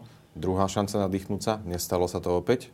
dvetisícdvadsaťdva, prešlo ďalších desať rokov a teraz má možno teoreticky možno poslednú šancu, lebo ako Miro hovoril, keď má niečo päťdesiat rokov, tak možno vydrží ešte päť, možno osem, ale tie štádióny skôr či neskôr ako prestanú fungovať. Len ten problém nie je teraz nielen o tom, že asi každý na Slovensku a hlavne my dvaja ľudia na zväze a v hokejovom hnutí by boli radi, aby sme mali pravidelné medaily. To nie je iba o tých výsledkoch. Ale spätná väzba z klubov je, že malé deti ráno prišli o piatej na štadión, spolu pozerali ten hokej. Keď vyhrali, tak sa hádzali tam po ľade, vyhádzovali rukavice. Tešili sa, ale olympiáda skončila a neskutočné kvantum detí sa začalo hlásiť do hokeja, že chcú ísť hrať, proste chcú ísť hrať. No a kluby musia povedať, nehnevajte sa, nemáme vás kam dať. Buď pošlu šesťročné dieťa ráno na o štyri tridsať na ľad, alebo v roku dvetisícdvadsaťdva, tam je ten rozdiel, dvetisícdva bola úplná iná doba, dvetisícdvadsaťdva deti, ktoré chcú dobrovoľne športovať a nevenovať sa technológiám, telefónom, počítačom, hrám, ale chcú športovať, a my ich pošleme preč, lebo tak nemáme práve športoviska. To je no, tá smutná na to. Dobre, tak vychádzame z toho, že máme jednu z posledných šancí to systémovo zmeniť. Zase sme pri systéme, ale troška inom. Tak, mm-hmm. Ten predpoklad toho je, že veľký úspech a teda nejaká mobilizácia fanúšikovská taká. To sa stalo. A teraz, čo by... Dobre, tak teraz čo, že čakáme, že politici s niečím prídu? Tá myšlienka ako taká, čo je potrebné, čo by to obnášalo a ako to spraviť, ona u nás už je. A na papieri? A spoločne aj s nejakou víziou a konceptom na desať rokov, ako to reálne využiť preto, aby ten hokej sa niekam posunul. Takže úplne najideálnejšie riešenie momentálne by bola pragmatická diskusia s ľuďmi povolanými, ktorí na to majú vplyv, na tie rozhodnutia. Zamyslieť sa nie len, že či by sa to dalo spraviť a ako, lebo kde sa chce, tak tam sa cesta nájde, ale skôr možno aj pochopiť tie benefity, že to fakt nie je iba o tých výsledkoch, ale to je o tom, že tie širokospektrálne benefity pre spoločnosť, že viacej detí športuje, že sú zdravšie, majú lepšiu imunitu, ale hlavne, hlavne v dnešnej dobe, ktoré ste spomínali, ako vojny, konflikty, pandémie, zlá nálada spoločnosti, stále nejaké kauzy, korupcie a tak ďalej. A tu máme priestor podporiť niečo, čo proste a priori najviac zo všetkých vecí možno v tejto krajine dáva ľuďom, musíme natvárať dobrú náladu. A bola by škoda, to podľa mňa nevrúť. No dobre, tak jeden taký projekt, čo máme, to sme už o tom veľakrát asi rozprávali, o tých akadémiách. Tam je teoretická šanca, ak sa nám to podarí zrealizovať. Tam sú naši partneri župani, a teda krajské samosprávy. Všetci avizovali, že to chcú, chcú urobiť. Takže aj tam, ak by sa nám podarilo toto napríklad v tom ďalšom období zrealizovať, tak tu by už vniklo nejakých osem nových plôch, ktoré zase, keď sa pridajú k tým sedemdesiatim, tak je to desaťpercentný nárast. Samozrejme, stále to nebude asi stačiť k tomu, čo hovoríme. Ak príde nám o dvadsať až tridsať percent detí navyše, tak bude problém, že možno nebude dosť ľadu pre nich, pre všetkých a v dobrých časoch určite nie.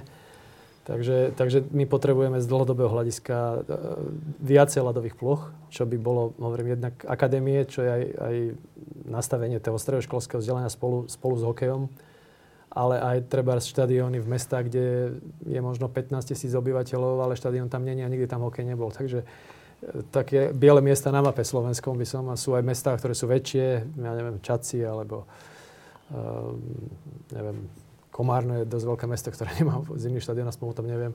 Čiže um, zaplniť biele miesta, vytvoriť nové kluby, zväčšiť tú základňu a samozrejme urobiť tých osem centier, takých akademických, kde zachytíme tú kvalitu detskú a vieme tam za tie štyri roky to, tej strednej školy s nimi pracovať aj na úrovni vzdelanostnej, aj na úrovni športovej. A to by mohol byť taký nástroj v budúcnosti, ktorý e, zabezpečí to, aby slovenské hokej neupadlo, aby sa nestratilo. Keď odídu nejakí, nejakí ľudia aj, tak ten systém musí držať a musí, musí vedieť produkovať kvalitu dlhodobo. No, dobre, takže politické rozhodnutie podporiť šport na Slovensku aj futbal, lebo keď poviete, že šport, hokej mal byť číslo jeden, tak futbalisti sa urazia, čiže dobre, hovorme, že futbal, hokej a futbal. E, Politické rozhodnutie robí predseda vlády a ešte za to zodpovedný minister školstva a športu a všeličo. Minister, teda predseda vlády tu minulý týždeň sedel a, a minister školstva pred nejakým časom. To sú tí dvaja ľudia, s ktorými by ste sa mali stretnúť, Peter? Pravdepodobne. Predpokladám, že minister financií asi takisto, lebo ten na konci dňa rozhoduje o tom, že či a ako a kedy. Ale my sme otvorení stretnutiu úplne s každým, kto fandí dobré veci a chce tomu pomôcť, samozrejme. Ja je normálne, že zavolám. Máš moje telefónne číslo, takže to už potom nejako dohodneme tým pádom. A oni sa neozvali? Skomplikovala sa situácia. My sme mali pôvodne nejaké stretnutie s pánom a premiérom aj dohodnuté. A to sa skomplikovalo kvôli tomu, že situácia posledných dvoch týždňov a ten konflikt, samozrejme, on je dneska a vyťažený kvôli tým okolnostiam viac ako kedykoľvek predtým asi, takže to jemne spomalilo diskusiu takisto. Ale že prípadne je to na pláne niekedy v blízkej budúcnosti? Dúfame. Máme taký telefonický prísľub, že keď sa tie veci ukludnia, preženú, ukludnia, takže určite sa o tom dostaneme šancu možno rozprávať. Takže.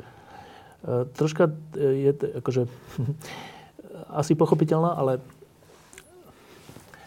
je to troška sťažujúca situácia, že po tom úspechu, aspoň to prebehlo médiami, tak neviem, však povedzte, že po tom úspechu ste sa odmietli stretnúť s politikmi ako takými.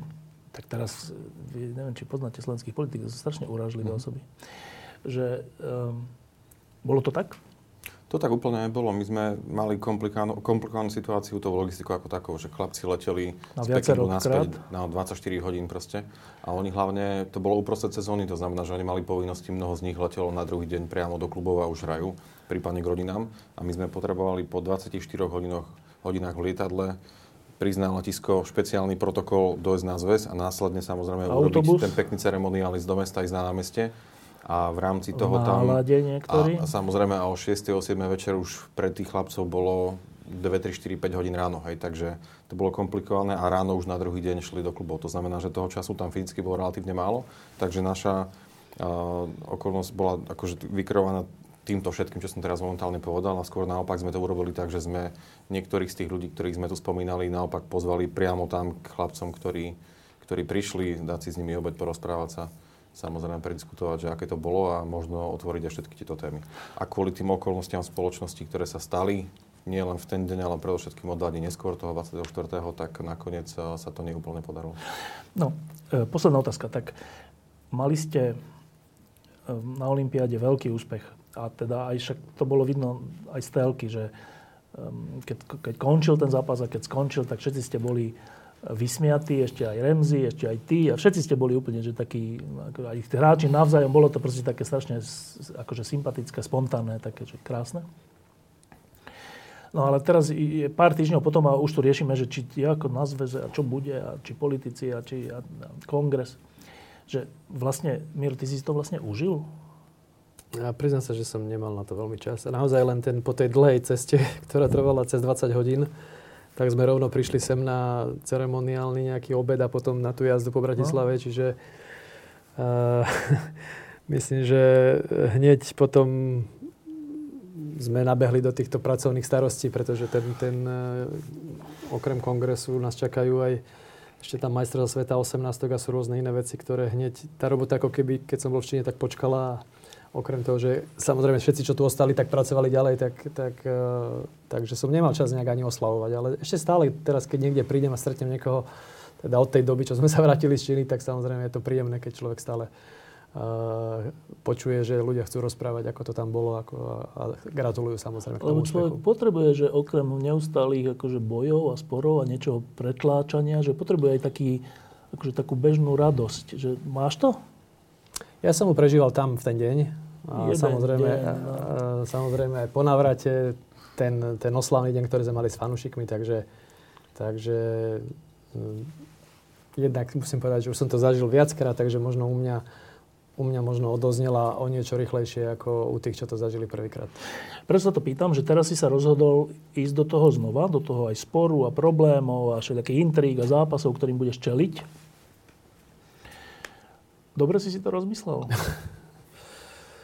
uh, uvidíme. Ja, my sme v podstate stretli kluby, vysvetlili sme im tie veci, ako sú a ako ja som, mám dobrý pocit, že som urobil čo som vedel. Ale že či si dobre rozmyslel, že znova a, do toho ideš?